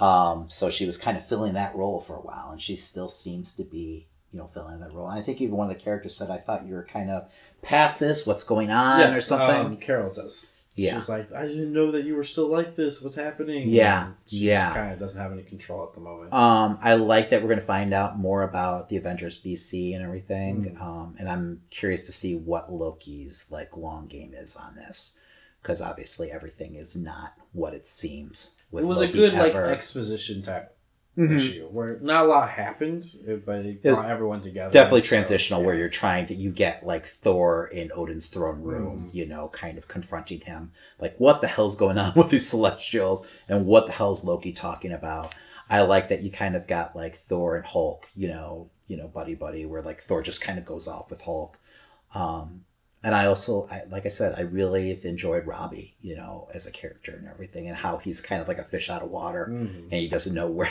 where he stands or what he should be doing um, with this team because there's one point where they actually call him the Avengers and you know Robbie's like well should I just leave now or you know stick Well, around Tony just totally dismisses him. Says uh, like, Carol and the Tony Yeah. like turn around we're not the Avengers um, and I love Cap being Cap and totally just like throwing himself on the grenade again and you know mm. transporting everyone to the middle of the sun, you know, thinking he's sacrificing himself, and of course Loki won't let him die. Um, you know, and it really it makes me feel like Loki is playing both sides a little. So, because then at one point Loki actually says, "I'm the hero of this story." Um, you know what that means necessarily, I don't know. We'll see. I think what bothered me most was the ending, with the whole like, um, this is the cause of the infection, the start of it all. When they show it's just like this like kind of statue. That's it gave me a very Prometheus feel. So I'm hoping they don't go that kind of route. Oh, okay. If you know what I'm saying. Well, I hated that movie, so I definitely hope they don't go that route by telling us a very bland Mm. movie. It was pretty though. Um, but yeah, no, I could see where you're going with that. Um, yeah, I don't know. I, it didn't sour me on it though. I understand they're trying to do new things with the Marvel universe, but it's just like with like kind of the lineage, it seems like. yeah. I don't know. need this like you know this be all the start guy. Well, they who- kind of explained in the first book, right? Where like the celestial comes to Earth. It's it's more of like what was that celestial's real mission, and did like it seems like what did the BC Avengers make the right choice, um, taking out that first celestial. Um, that's kind of the vibe that I'm getting. Like maybe it was a mistake what they did. Well, it's just like because they kept calling the human race an infection, and they say, "Oh, this is where the infection started." Uh-huh. But I can totally see where it's like, "Oh, maybe Well, didn't they show that too in the first book, where they like show like the um the cave people or whatever, like like ending up. Like, and we're talking about legacy, right? No, no. In the first uh, Avengers book, I Oh. feel like they did something where they showed like off panel or something like, you know, like some of the, um, you know, the cave people like kind of like evolving somehow, like they chose to let them live or something like that, and that's how everything started. You know, basically how the human race started. Mhm. So, um, you know, I don't know. I don't know. I'm trying to remember. it feels like forever now Mhm. ago, but yeah, I, I, I feel like that's what they should. But I, I see what you're saying. I could definitely, like, if it's anything like Prometheus, I'm definitely not, you know, looking forward to that. Yeah. um, but maybe they could tell that story better. So, um, but yeah, yeah, we'll see. We'll see. Um, but so far, I'm not bailing from this book at all. You know, I mean, No, I'm still. it's been enjoyable. It feels Avengers worthy, like an Avengers worthy story. With Waid's last run, you know, where they're like hanging out in an airport hangar, it just felt so like any other Avengers story that I've ever Mm. read. And they're, you know, fighting these kind of weird. And this feels more worthy of the Avengers. Um, you know, I, I'm still not on board with McGuinness as the you know ongoing writer or uh, artist. Artist. So I don't know. I'm I'm I'm warming up. I'm getting Are you? more behind it. It's fine. There are panels where I enjoy, and I mean, oh, that looks great. But then there's other panels that just, once again, you know, it just feels so Saturday morning cartoons to me. You know, I just like a little grit, you know, my artwork. No, So, especially when there's a Ghost Rider involved. but yeah, yeah, I don't know, I don't know. Um, I've enjoyed it. I, I definitely feel like this is going to be a long arc, though. I mean, we're issue three, and I feel like we're not halfway through yet. So we'll see how this story plays out. All right. Well, moving on, we got Justice League number two by Snyder. The Totality Part Two. The League faced an impossible decision, and now they must face the consequences. While Martian Manhunter and Batman attempt to recruit an old ally back into the fold, the Flash and Hawker are blindsided by new challenges that could rewrite their mythologies.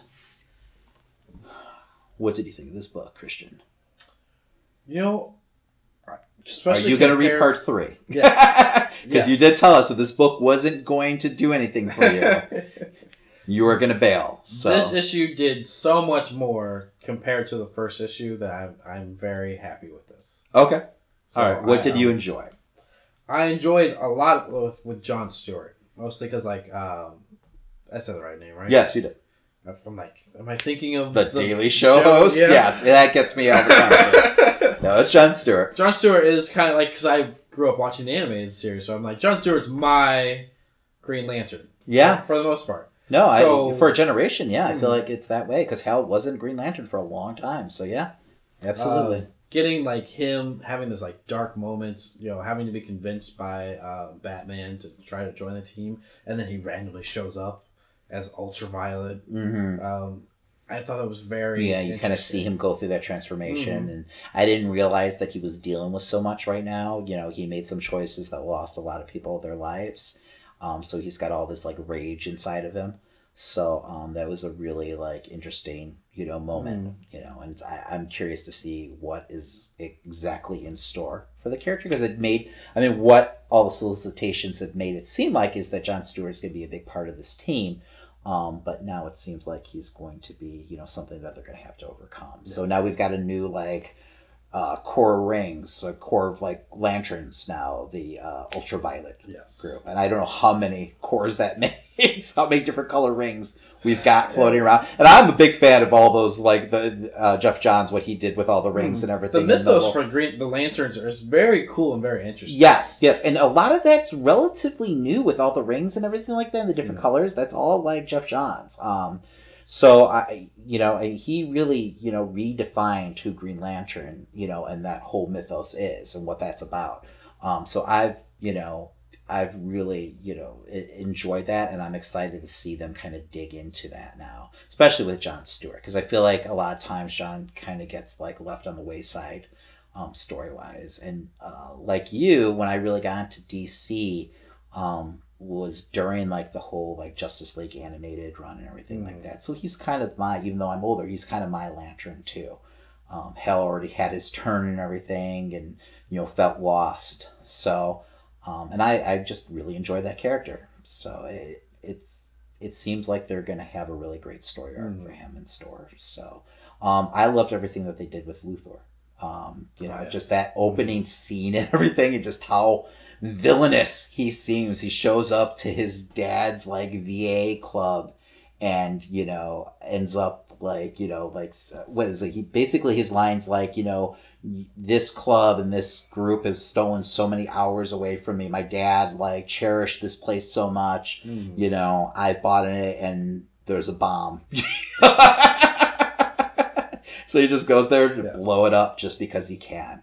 So Luthor is back to being, you know, the Lex that we all know and love. You know, there's no doubt about it. He is a villain. So it kind of makes sense where we kind of left that character no justice. Um, so, and, you know, we'll- see what happens with him. So he's kind of the guy who's kind of stirring the pot right now in these books.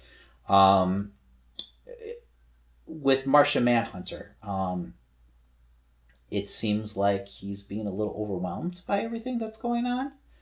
And it feels Do like the arc is no, but it seems like this arc is gonna be really focused on, you know, him being a leader and everything and what we saw at the end of the first book. Um, you know, him getting that vision of basically the universe dying. I was kind of interested to see if he was going to address that with the team, if that's something he was going to let the team know. Um, you know, after they make that big decision to let that like cosmic force land on Earth after it makes it past the break wall. Um, you know, and they, you know, he's basically the one to convince the team to, you know, let it happen. They all vote with him.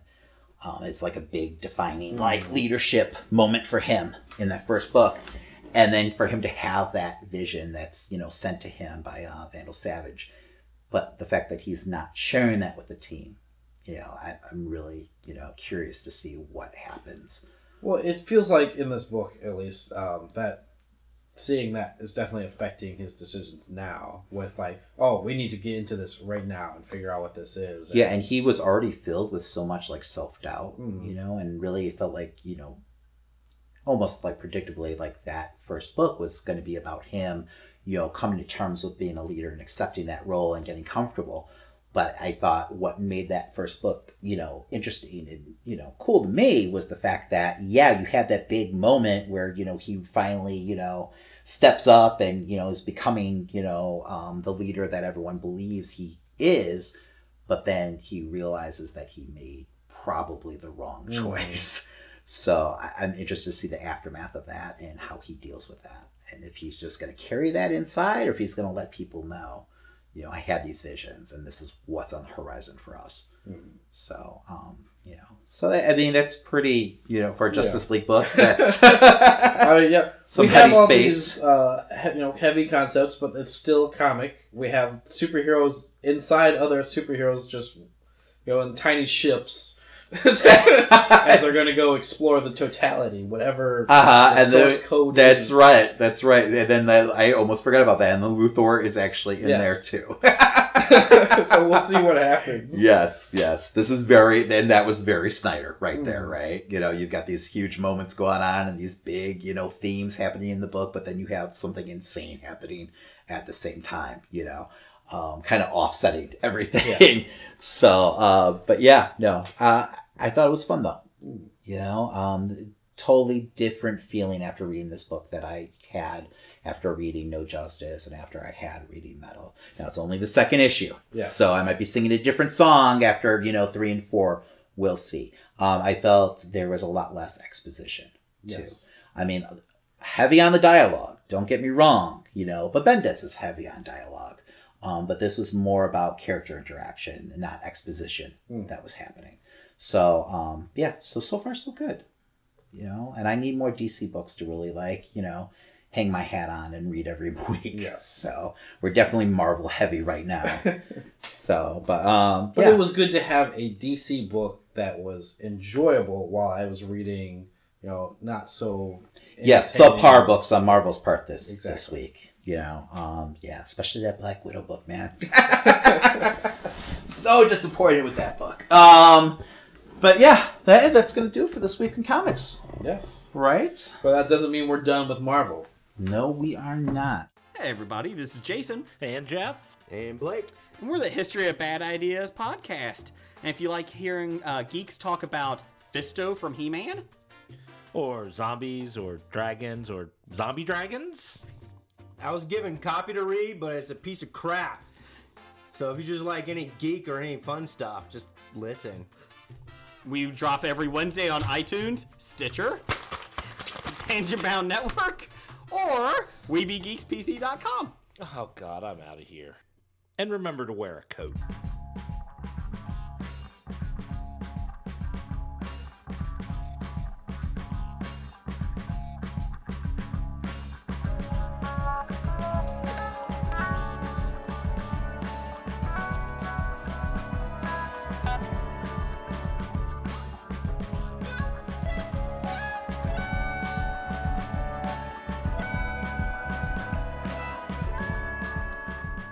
All right, and also this week we both watched 13 episodes of Luke Cage. Yes. Season 2.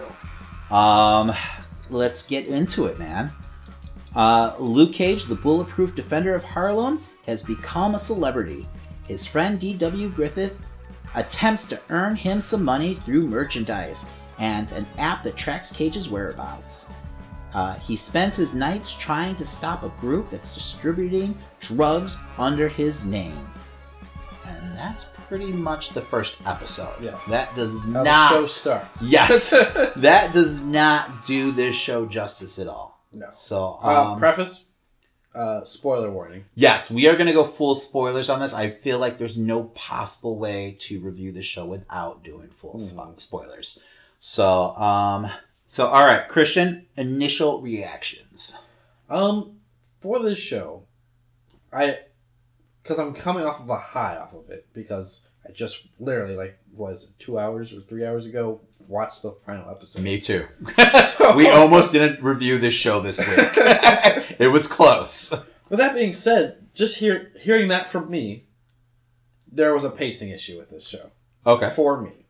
And as you know, when I watch these Netflix series, I go episode, episode, episode, episode, episode through the entire thing. Mm-hmm. You binged This, it. Yeah. I did not feel like I needed to binge. Okay. I could have, if I wasn't doing a review, I could have waited a couple weekends Okay. because that's just how the pacing was for me up until the last five episodes. So it didn't have you like hooked off the out of the gate. No, it didn't have me hooked until at least the last five episodes, Okay. All right. and that's just how I felt. But then the last five episodes come, and they're like some of the best episodes in drama and like hero history. so I'm like, oh well, okay, this is really great. All of a sudden, this is really hooking me each entire time. Uh huh. But I could really like those those first eight or uh, seven episodes really just like felt for me were a bit of a drag. Even though we're getting you know hero versus villain um, action going on, we're having these things happen.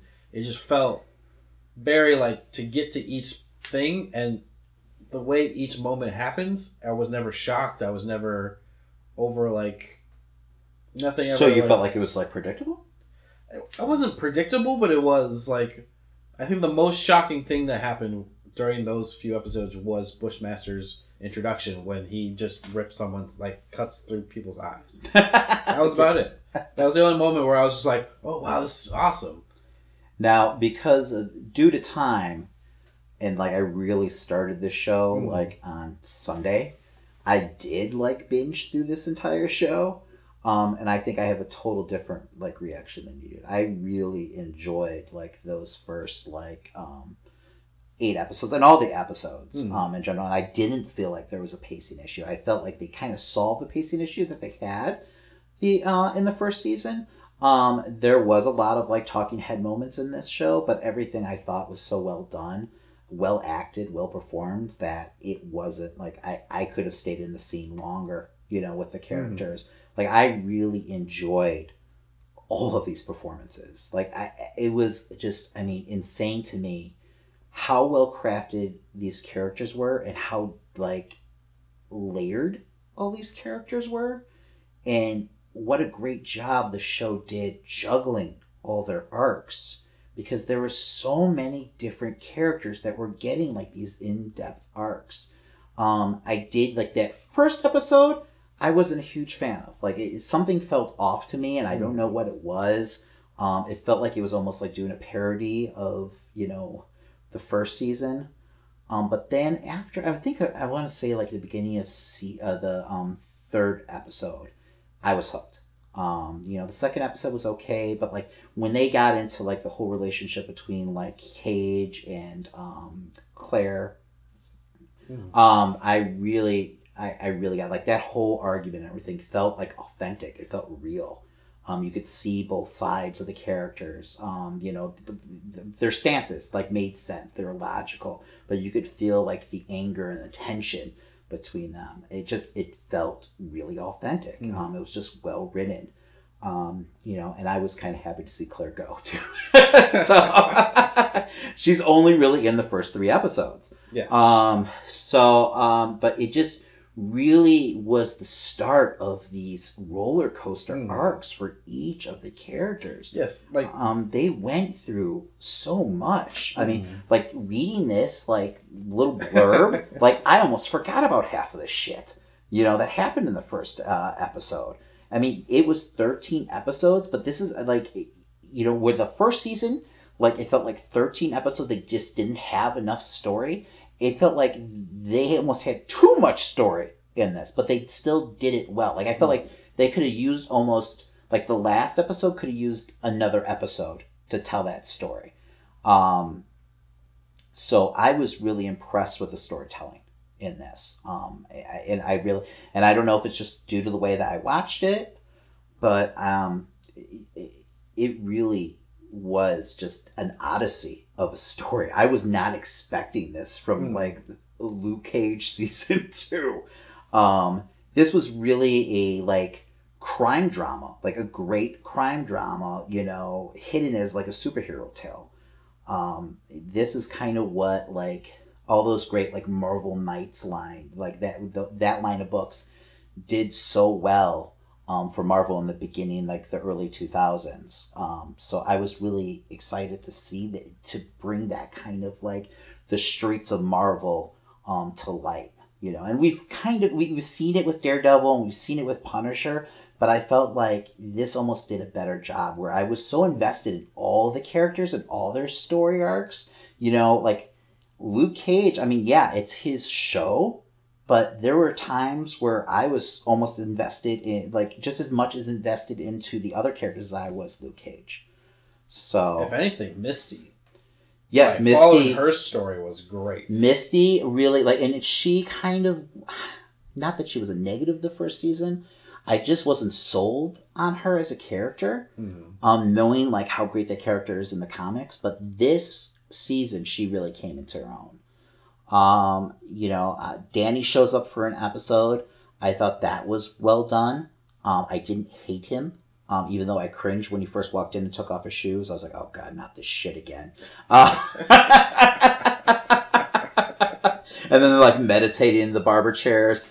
But I, I, I enjoyed, you know, the chemistry between him and Luke and Mm. everything. I'm not going to go overboard on it. Like I've seen some people like saying, "Oh, this is great. They really, you know, did a great job with Danny, and you know, they really brought the character back to what he should have been in the first place." Which I mean, it I'm like still more not. They just were acknowledging, yeah, we know what we did. This is He's in a different place character wise, it seems like. And Luke said, Something seems different about you. And I want to be like, Yeah, it's actually good writing. Like, that's what's. um, I enjoyed seeing those two work together to the action in this. Um, where I felt like in the first season, you know, Luke's power set is very just like punch, you know, Hmm. maybe kick once in a while. That's it. So it's not very interesting action wise. Um, you have some big like feats of strength, but it's not like where you're getting these great, brilliant like hand to hand, you know, fights, um, battles going on like you do with like Daredevil. But I thought the action was really well done in this. Um, the characters, the uh, the villains in this movie, and I in this movie, in this you know show, and this felt like a movie. Um, Bushmaster, I thought was such a well formed character. You know, three dimensional. You know, and I know like at first he seems like a villain, but at the end of the story, he doesn't seem like the villain anymore. You know, he seems like a man on a mission to like you know seek revenge, you know, for his family, you know, to right a wrong, really. And the fact that, you know, him and Luke come to odds is just because, you know, Luke's in his way. Um, so, I mean, yeah, he's brutal, but they really did a great job, you know, where you had all those issues with like, you know, Diamondback in that first, you know, it was really like after episode seven and when Diamondback is like, you Yeah, know, just introduced. Yeah, and he's such a like, you know, just cackling, one dimensional supervillain.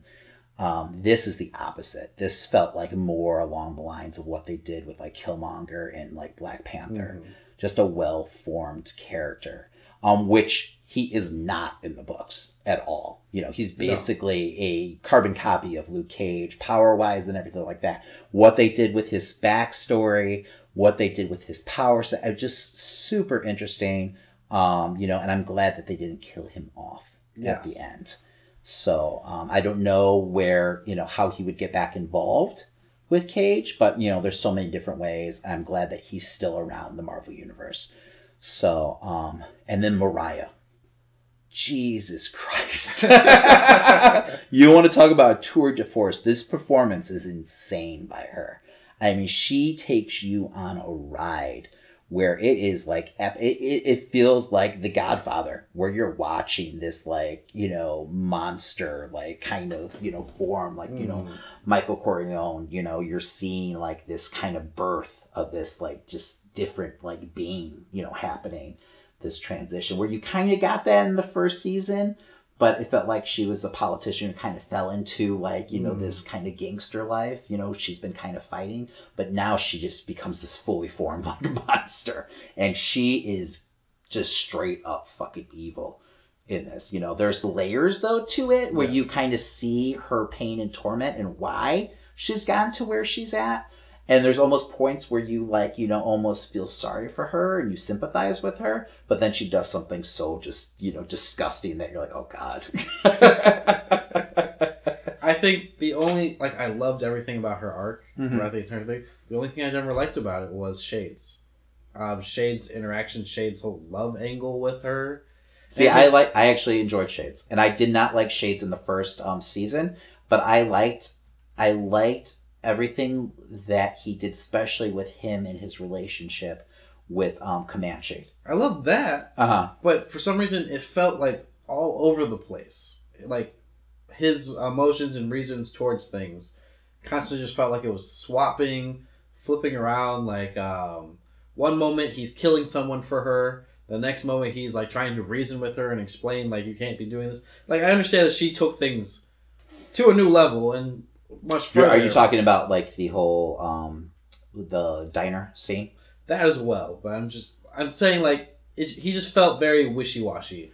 I just like well because I to track it, you know, in the beginning of the season, he's kind of going back and forth. She wants to go legit. Mm. She wants to sit there and she wants to sell the gun business and just basically live off the money that she makes, invest into all this, you know, whatever. Um, they have the character Piranha, who I thought was a cool pull because Piranha's like a deep cut from Luke Cage's past in the comics. Um, totally different character. Like Piranha has like this metal jaw who like it's basically his power. He bites people. Um, hence the name Piranha, but they made him to like this sleazy, like, you know, investor. Um, but it's still a cool pull. Um, but they he she wants to invest all this money, everything like that. Shades is trying to talk her out of it. Like, no, we need to keep the you know our Hmm. our weapons. We have to because she's selling all their arms basically, and like where their source. You know, basically the right to get to these people that they're buying their weapons from. Um, where you know she's finding him on it, and then all of a sudden, you know, you see this kind of flip where you know she kind of comes to seeing the way that he's thinking Mm. but then he sees the monster that he's created and he starts to kind of backpedal. Because regardless of you know shades being you know a gangster and you know a, a class a criminal he still believes in a code. And what she becomes is beyond any kind of code you know. She only has one person you know that she really respects or trusts and that's herself um, so I, I actually enjoyed that. Um, but you know, I could see where the you know all the making out and the I guess I was expecting a di- like at the end of the first season, what I got from Shades was that he was going to be using her, not having this whole relationship with her. yeah. See, And- and, uh, you know, and I hate I hated Shades in the first season. Like I really felt he felt like the performance was very cheesy to me. Um, you know, he felt cartoony. So maybe just the way that they, you know, changed the like tweaked the story a little bit, you know, made me enjoy the performance so much. And I felt like that guy brought his A game this season. Oh yeah, no, every Yeah. single performance in this show. Yeah, right. I mean, this is a true like ensemble like cast. You know, to the point where I was like disappointed that like some of them, you know, we won't have next season. Um, but yeah, no, I you know, so I mean, so it's more of it felt like such a, a change for you, like his motives. I guess yeah, I just didn't like his motivation throughout this season, Mm-hmm. and which I still loved everything his character was doing, what like the stuff that they had him doing, but at the same time, I just felt like I would I would have enjoyed his character more if he was trying to, I mean, I guess be a part of this um, King of the Hill battle that we had. See, I, I was okay with it just because, like, and I felt like that was going to happen. Mhm. Like, I think the first handful of episodes, I really did feel like it was going to be. I was waiting for the other shoe to drop. yes, You know, I felt like he was just doing a really good job working her. Um, and then we were going to find out that he's really been plotting, you know, gets especially with him really, you know, arguing with her so much and trying to convince her not to sell, you know, their, you know, arms, you know, dealer, Mhm. like, you know, the rights to their arms. Um, so when that whole episode happened where, you know, he basically finds out that Comanche is, you know, the rat and they have the little confrontation in the barber shop and they kind of, you know, you know, start talking about their past and they went to levels that I didn't expect that they were actually, you know, former lovers and then, you know, they had this deep rooted relationship and everything like that. It just brought this whole different dimension to the character. Um, and it was just so well performed that it just totally like won me over. I was like, my God, you know, where like last season, I just like almost cringed at, you know, I felt like he Mm. was on It was- screen was so a lot more wooden last Ye- season for Yeah, sure. it was very like you've seen that role played Mhm. a million times. You know, you knew like you know he's trying to manipulate her. He he's there when he fi- she finally kills Cottonmouth. Um, you know, to pick up the pieces, and you can kind of see him pulling the strings and everything. Um, where you know you're right, like it, it does feel almost off putting that you know to see them in this like actual like real relationship, and that you know they do actually love each other in their sick twisted way Mhm. um, up to the last episode yeah. really um but yeah no i i don't know I, would- I i just i think it just came so far to how i felt about the character in the first season that i was just you know completely invested in the character you know and the for like when he finally kills comanche um you know and he drops that tear you know i was like my god that's some fucking good shit right there um, I just I I love and I even Comanche. I mean, every character Mm. there was not a waste of character. Like at first, I was like, "Oh, Tilda's gonna be a character I don't care at all about," yes, and yes. she grows into something so much more powerful. yes, and you know she and I didn't even make the connection. She's actually Nightshade, Yes. Um, the villain in Marvel, who classic seventies like Luke Cage villain, um, crazy robots, kind of a Poison Ivy ripoff Mm. at the same time. But she recently had been teaming up with uh, Nighthawk in um, Marvel's books, and she's Oh, kind of had a hero. She was actually in Secret Empire. She was part part of the Resistance in Secret Empire when they were in the hangar and everything. She was one of the characters I had to look up because I didn't know who the fuck she was. she was running with Nighthawk in Chicago, and it's revealed that she actually is basically be, like Nighthawk dies. Um, Hydra ends up gunning him down, Mhm. but she actually kind of replaces Nighthawk um, in that scenario. So, um, but yeah, so she's kind of like, you know, come back into the fold in the Marvel Universe recently. But at the end of this season, you see like in, in her classic villain look, hairstyle and all, you see her like kind of on the rise, you know, starting to fall, you know, down her mother's like path. And in in the books, she's not related to Mariah at all. so it's kind of cool It's- though how they, you know, and sometimes I cringe when you know they try to work too many characters in Hmm. and they fuck with mythology and everything. But I really enjoyed this. I thought- felt like that's a character that you can play around. with yeah, more. yeah, yeah, and they did a really good job, you know. And, and like I said, with Bush, you know, Master and everything, I felt like they brought a lot to that character and redefined that character. But the same with you know Nightshade here, because Tilda, yeah, God, you know, I mean, she had such a great performance, and her arc is amazing too.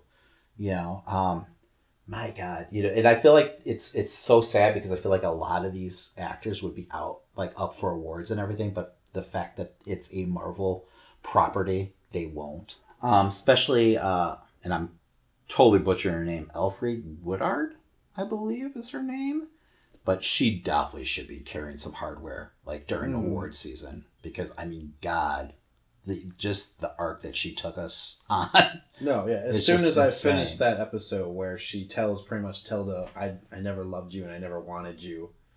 I sent you that text saying So she's getting an Emmy for this. Stone cold. oh my god. And you could see like the heartbreak with Tilda too. Mhm. I mean, but yeah, no. I mean, she took us on a ride because I mean, really, like there's points where you felt like, okay, I see where this is going. And what was cool about this season was there was plenty of points that it felt like a season finale. Like a lot of the episodes, especially like around like episode seven or eight, like okay, well, it feels like this is ending now. Where I kind of started getting concerned, like, do they have enough story to keep us like when they get to uh Danny's like um office Yes. and they're holding up? I was I was like, like, this feels like the end. Yes, but it's only wait a second, it's only like episode eight. Um so uh it really did feel like just for me, especially those last like, you know, five, six episodes were just so well paced. Where it almost felt like they had too much story. Like if like you could have stretched this, you know, especially where we end up in the last episode. I would have almost to see like so basically what happens is, you know, for those who are listening to this before watching Luke Cage, which I don't recommend whatsoever. You should just watch this and then come back to us. Um, I mean, still come back, but you know, watch it first. So basically, you know, they take out Mariah. You know, she's imprisoned, but she's going full Godfather, taking everyone out. There's a vacuum caused, you know, by her, you know, not being there anymore and not, you know, controlling everything. So all the families are warring. There's no like code on the street anymore. Shit's hitting the fan in Harlem. Um, and Luke is coming to the hard decision of like he needs to be more hands on and basically wear the crown that you know Mariah you know wore. Um, you know he's seen it as more like well I'm just doing this to kind of you know keep the peace, but you know other characters are like what the fuck are you doing? You're basically becoming Mariah. Um, I felt like that that could be a whole other like that, especially like that vacuum being caused like that could have been the first like three or four episodes of your third season you know and i would almost if i had like a nitpick or a qualm about this whole thing i would almost like to see more of that so we could kind of you know? So like luke's decision didn't feel so sudden. Because it did to me feel a little sudden for him It to kind of kind of like okay well i've got to go ahead and i'm gonna you know run the club now and you know she wills it to him which i think is awesome. The fact that she willed it to him knowing that it would you know hoping that it would almost corrupt him um i thought that was great. A nice little like you know uh, cherry on top of everything. Her death scene was fantastic by the way i love the death scene like i knew pretty much like right when you know uh, tilda kisses her that oh she just fucking killed her Oh, Uh, I, I didn't. Really, uh, and maybe because I knew, like, I know like the the villains like history in the comics. I was like, oh, she totally just fucking like killed her or poisoned her. No, I didn't know that she was Nightshade until she said, uh, "My name is Tilda Johnson." I was like, "Oh, I'm gonna have to Google that because that's definitely a character." There's a reason why Yes. they yes. Yes. Um, yeah, and the, but when she walked in with the hairstyle, man, that was it. I was like, holy shit, that's fucking awesome.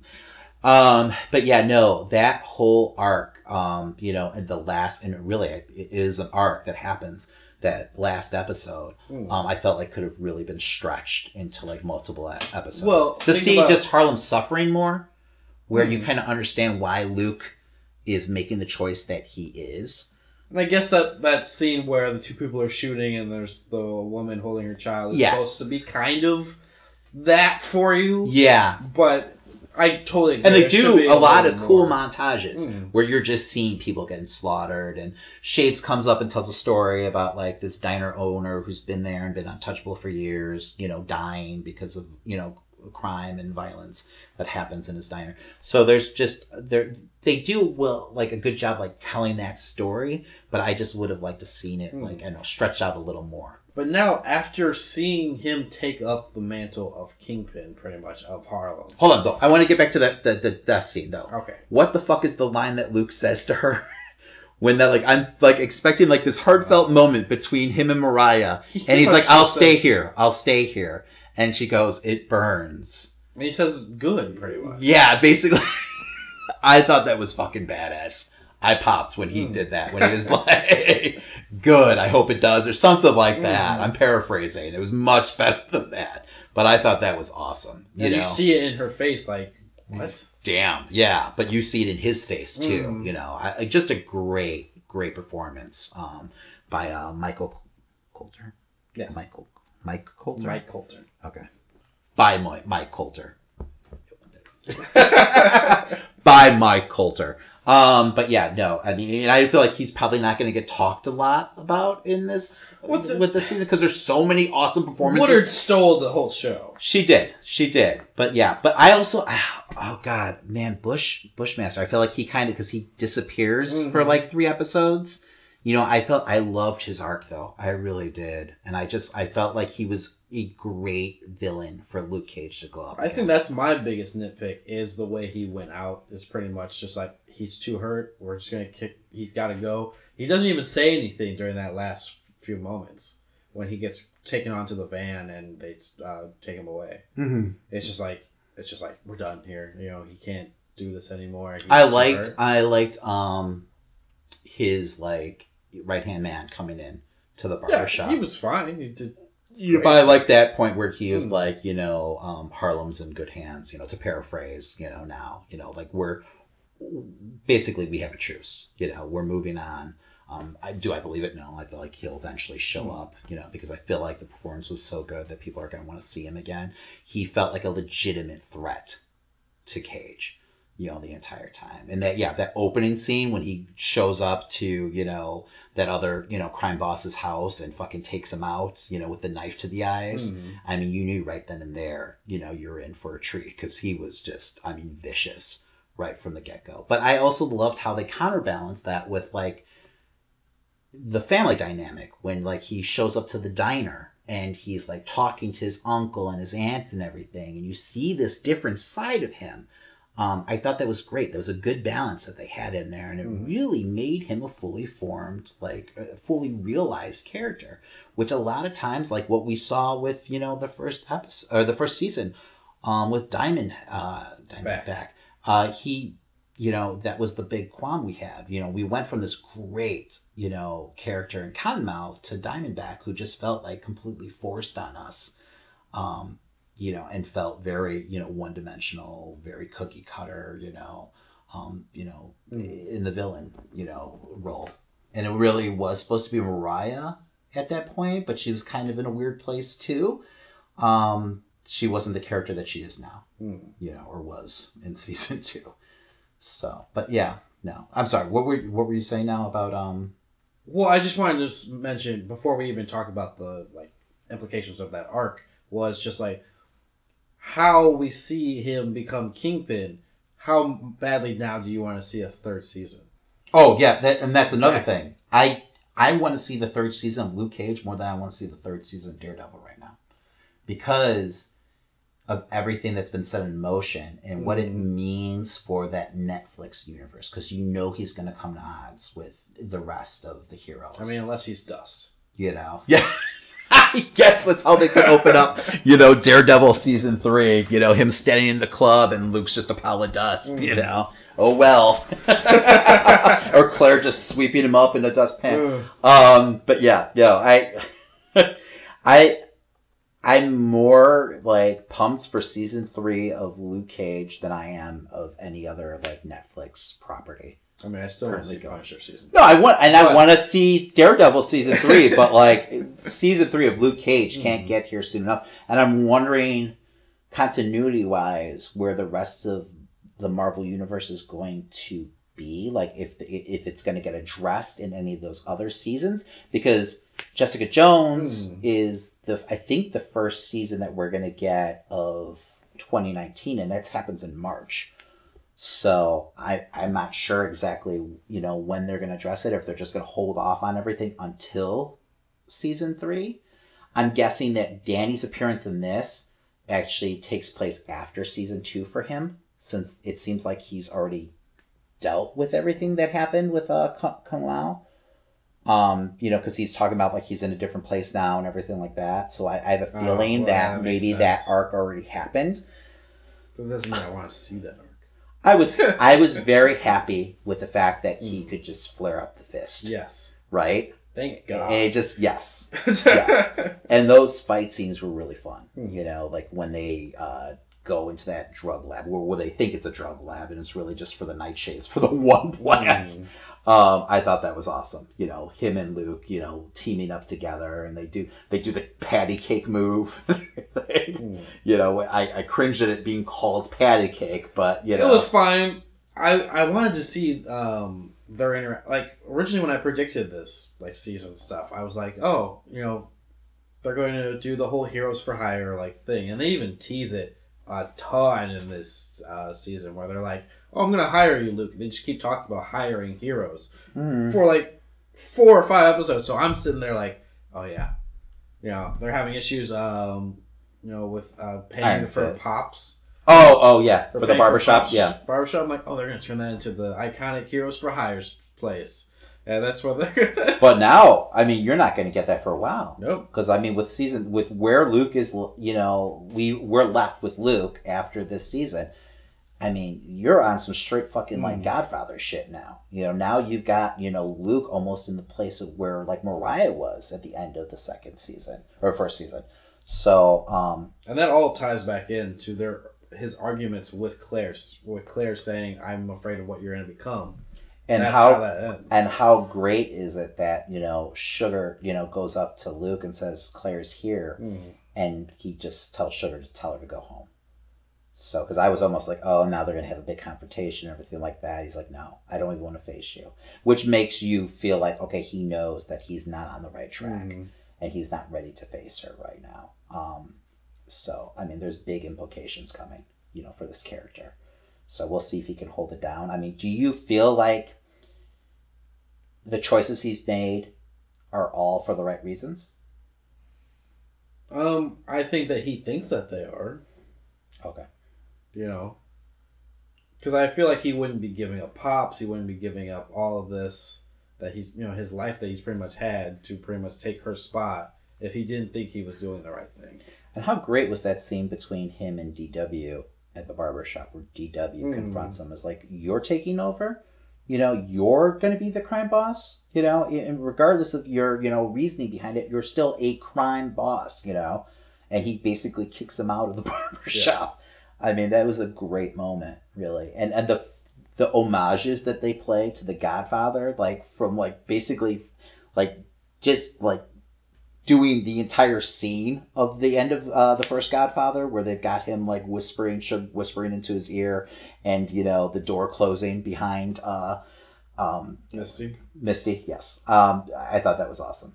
I thought that was awesome. So I really, really enjoyed the season. I like I said, I, I really felt like it was just a odyssey of a season.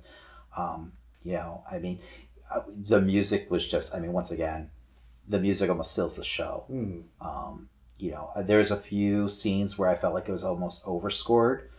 Um, but overall, I mean, the music is like a separate character on There are definitely itself. moments where like they decide I'm gonna play a whole song rather than have dialogue at this moment. So I was like, okay. I was okay with those seasons. There, it, with those moments, it was more the moments where like people are in the middle of a conversation, and like you can barely hear them over the music. Oh, okay. You know, like there's like they're using the music to kind of get the point of the conversation across. I mean, it was very like 70s exploitation, you know, movie style, but at the same time, it was a little much. It was like too on the nose at times. But I mean, I would still give the score, you know, and soundtrack for this movie like an A. Like, you know, those moments, you know, happen here and there, you know, maybe, but throughout this whole season, the music was fantastic, especially the stuff in the club.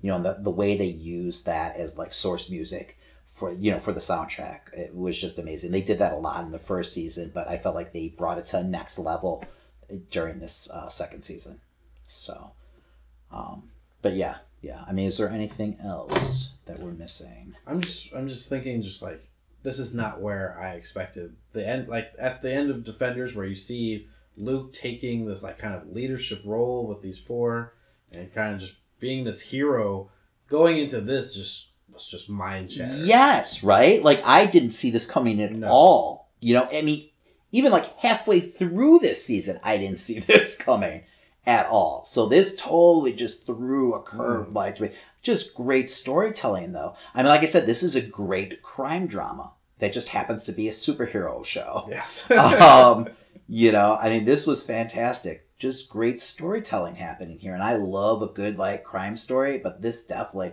I mean, this show was mo- almost more about the two warring families than it was about like Luke Cage at times. But I was okay with that. Um, I didn't feel like Luke got lost at all. Mhm. But I mean, I there were times where like we didn't see Luke for like half the episode, and I was okay, you know, um, which usually would make you think, oh well, maybe the performance isn't you know up to par or something, or like Luke isn't you know worthy of the show being you know called Luke Cage. But it's the opposite. It's just like you know th- just the cast around him and the story was just so phenomenally told that it was okay, you know. Um, but yeah, no, this is one of my like, God, I would put this on the upper echelon of like Netflix, like Marvel shows for me, like season wise. Um, because like you said, it was just totally unpredictable. It threw a complete like curve into the whole like, you know, Netflix, you know, universe. Um, you know, because yeah, what does it? Not only how does it affect Luke Cage's world, how does it affect all the other you know stories like Jessica Jones, Iron Fist, uh, Punisher? Like uh, you can't see a, a, a. I mean, I could definitely see where like Punisher and him are going to come to odds now. You know, uh, Especially if the, if he really holds that position, that would be great to see. yes, Punisher pretty much is going after. Yeah, because in Punisher's eyes, he's a crime boss. So of course he's going to be gunning for him. But what is he going to do against a bulletproof man? You know. So I mean, it's going to be fun. It's going to be fun if they go there with it. Um, I don't see a full like villain turn or anything for Luke. That being said, but I definitely see some confusion, you know, and soul searching happening. Um, because it definitely felt like he was enjoying, you know, his castle now and his new role at the end of this season.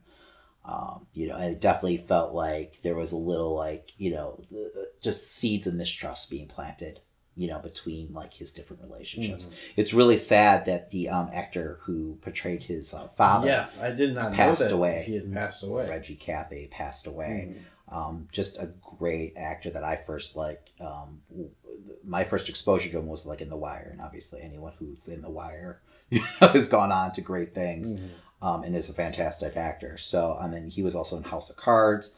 Um, but his betrayal of the father, because I at first felt like it was kind of a weak point, where I was just like, I don't really care about this subplot. And this is really a show all about subplots. There's just subplots, you know, everywhere, just different threads going around, but they all come together and work out well, um, and work together well.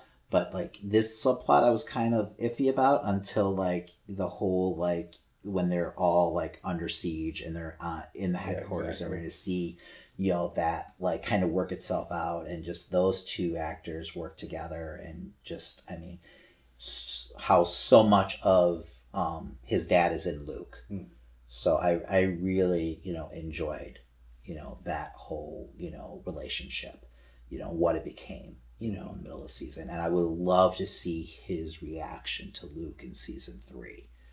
Um, so, you know, it's too bad.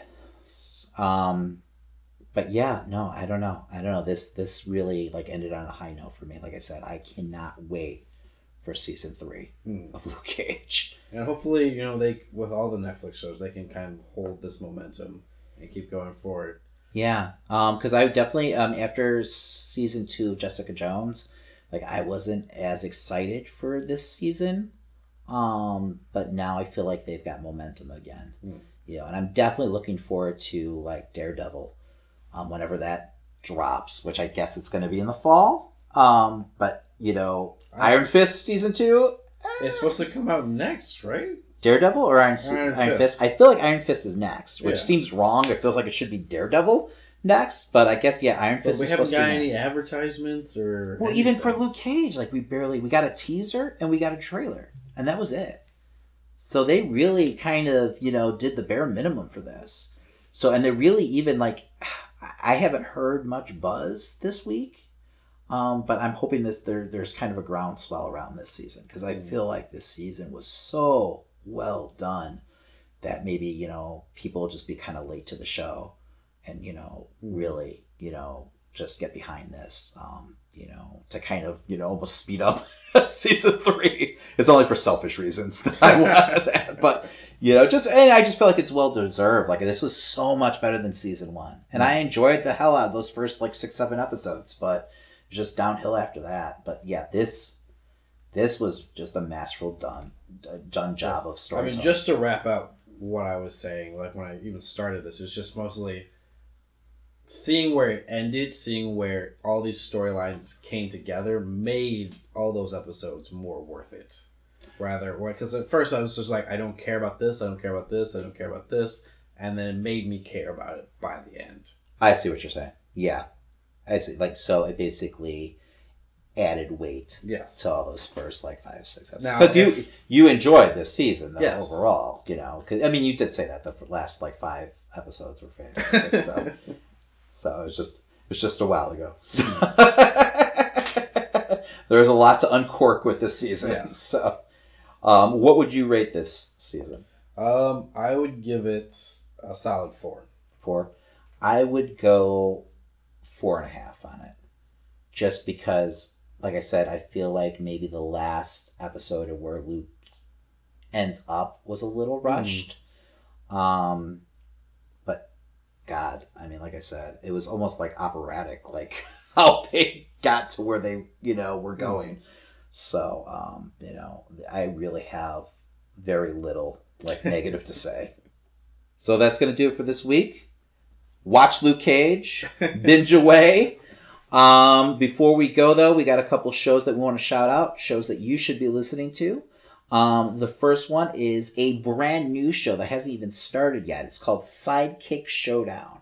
Um, a podcast dedicated to the unsung heroes who support our favorite protagonists. We ask questions. Who would you want in your corner? Really unique concept. I'm really excited about the first episode, which will be uh, coming up soon. I feel like in the next couple weeks. Um, you can go ahead and follow them on Twitter at SKSD Podcast.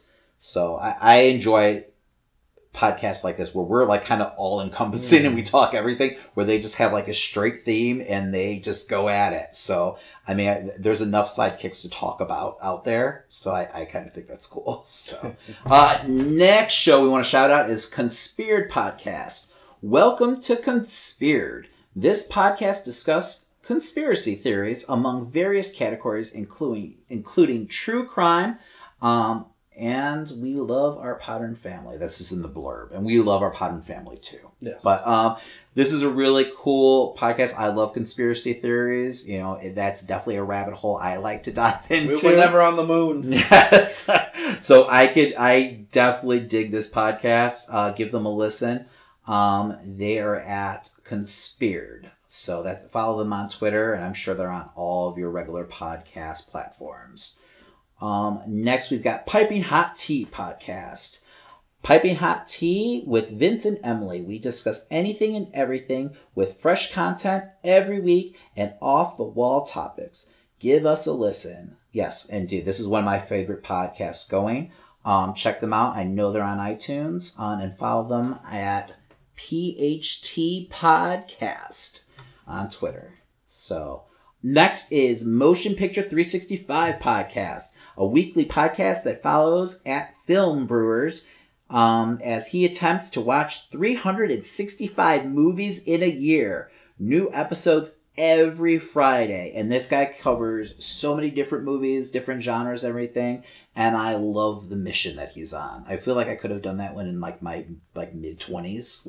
Like I was probably on that pace at times. Um, but yeah, 365 movies in a year. Do you think you could do it? One movie a day? One movie a day, right? Like it feels doable. Like Yeah. now, no way. Like it in my 40s with a family, no fucking way. But like when I was your age, I feel like I could do it. It might have done it at one point, you know. So I I I, I love the mission though. I think the problem is is the quality of movies you're going to start seeing. Oh, I saw some shit movies in my 20s. I still do. I'm a horror movie fan, so I mean Oh. that goes hand in hand. But yeah, no, I yeah. No, 365 movies is a lot of movies. I've heard of book clubs and like Mm. everything like that, where they try to do like 365 books a year or something like that. That's a, God, that's- no. yeah. takes me a year to read a story. So exactly. um, but yeah, so you could follow them at uh, MP365 Podcast on Twitter, but you could also follow them at Film Brewer on Twitter. So, and they're on iTunes and all your other favorite platforms. Awesome. Well, I hope that not only are you following and listening to all these guys, but you're going to follow us on every platform that you can. Because we are everywhere. If you want to listen to us on what? On uh, Spotify. you want to I'm gonna to let us you struggle through it. on iTunes. Uh-huh. Um, man, I'm trying You're almost to there. everything. iTunes, Spotify, Stitcher. Stitcher. Um, are we on Spreaker? we're on Spreaker, yes. we are on Spreaker. That's what you tell me at least. Player FM. Player FM. Uh huh. We're everywhere, man. I'm, I'm, I'm giving up on that. Uh, Podbean? Did you say Podbean? yes, but Okay. Podbeans are pretty much our home. I hope that you are following us on there. Uh, make sure that you're following us on Twitter, on Facebook, on Instagram, because we post everything on every News, Yeah, memes. news, memes. Um, you know, Yes, something different on each platform too. So go ahead and follow us on those. Um, I think in a week or from now, uh, we do we do a lot of live streams on like Periscope. We're That's starting, yes. At least that's the hope. That's the Uh, dream. I'm going to Anime Midwest uh, in a week or so. That's Oh, this is news to me. Okay. Seventh or something. So I, I might Periscope. Christian goes on there. a field trip. Christian's our man about town. Ah, yes. But yeah, we're hopefully hopefully gonna do like a monthly like wrestling show on Yes. like on uh what what is what are the kids calling it? Periscope. There we go. So we don't even know the name of the Ah, uh, yes, platform, yes. but yes, we're gonna try to do something there monthly, um, so you can actually see our handsome faces. Hmm. Um, but we- we'll see how that works. So. Um, but yeah, that's gonna do it for this week. I know right now you're hearing our house band, them Guilty Yes. Aces. Uh, you can check them out on iTunes. You can check them out on YouTube. They've got a couple new videos out. Um, and if you're in the Chicagoland area, you can go ahead and follow them on Twitter and see when they have upcoming shows. Great rockabilly band. yes, yes, they are. All right, that's Christian, And that's Damon. and that's the Amazing Nerd Show.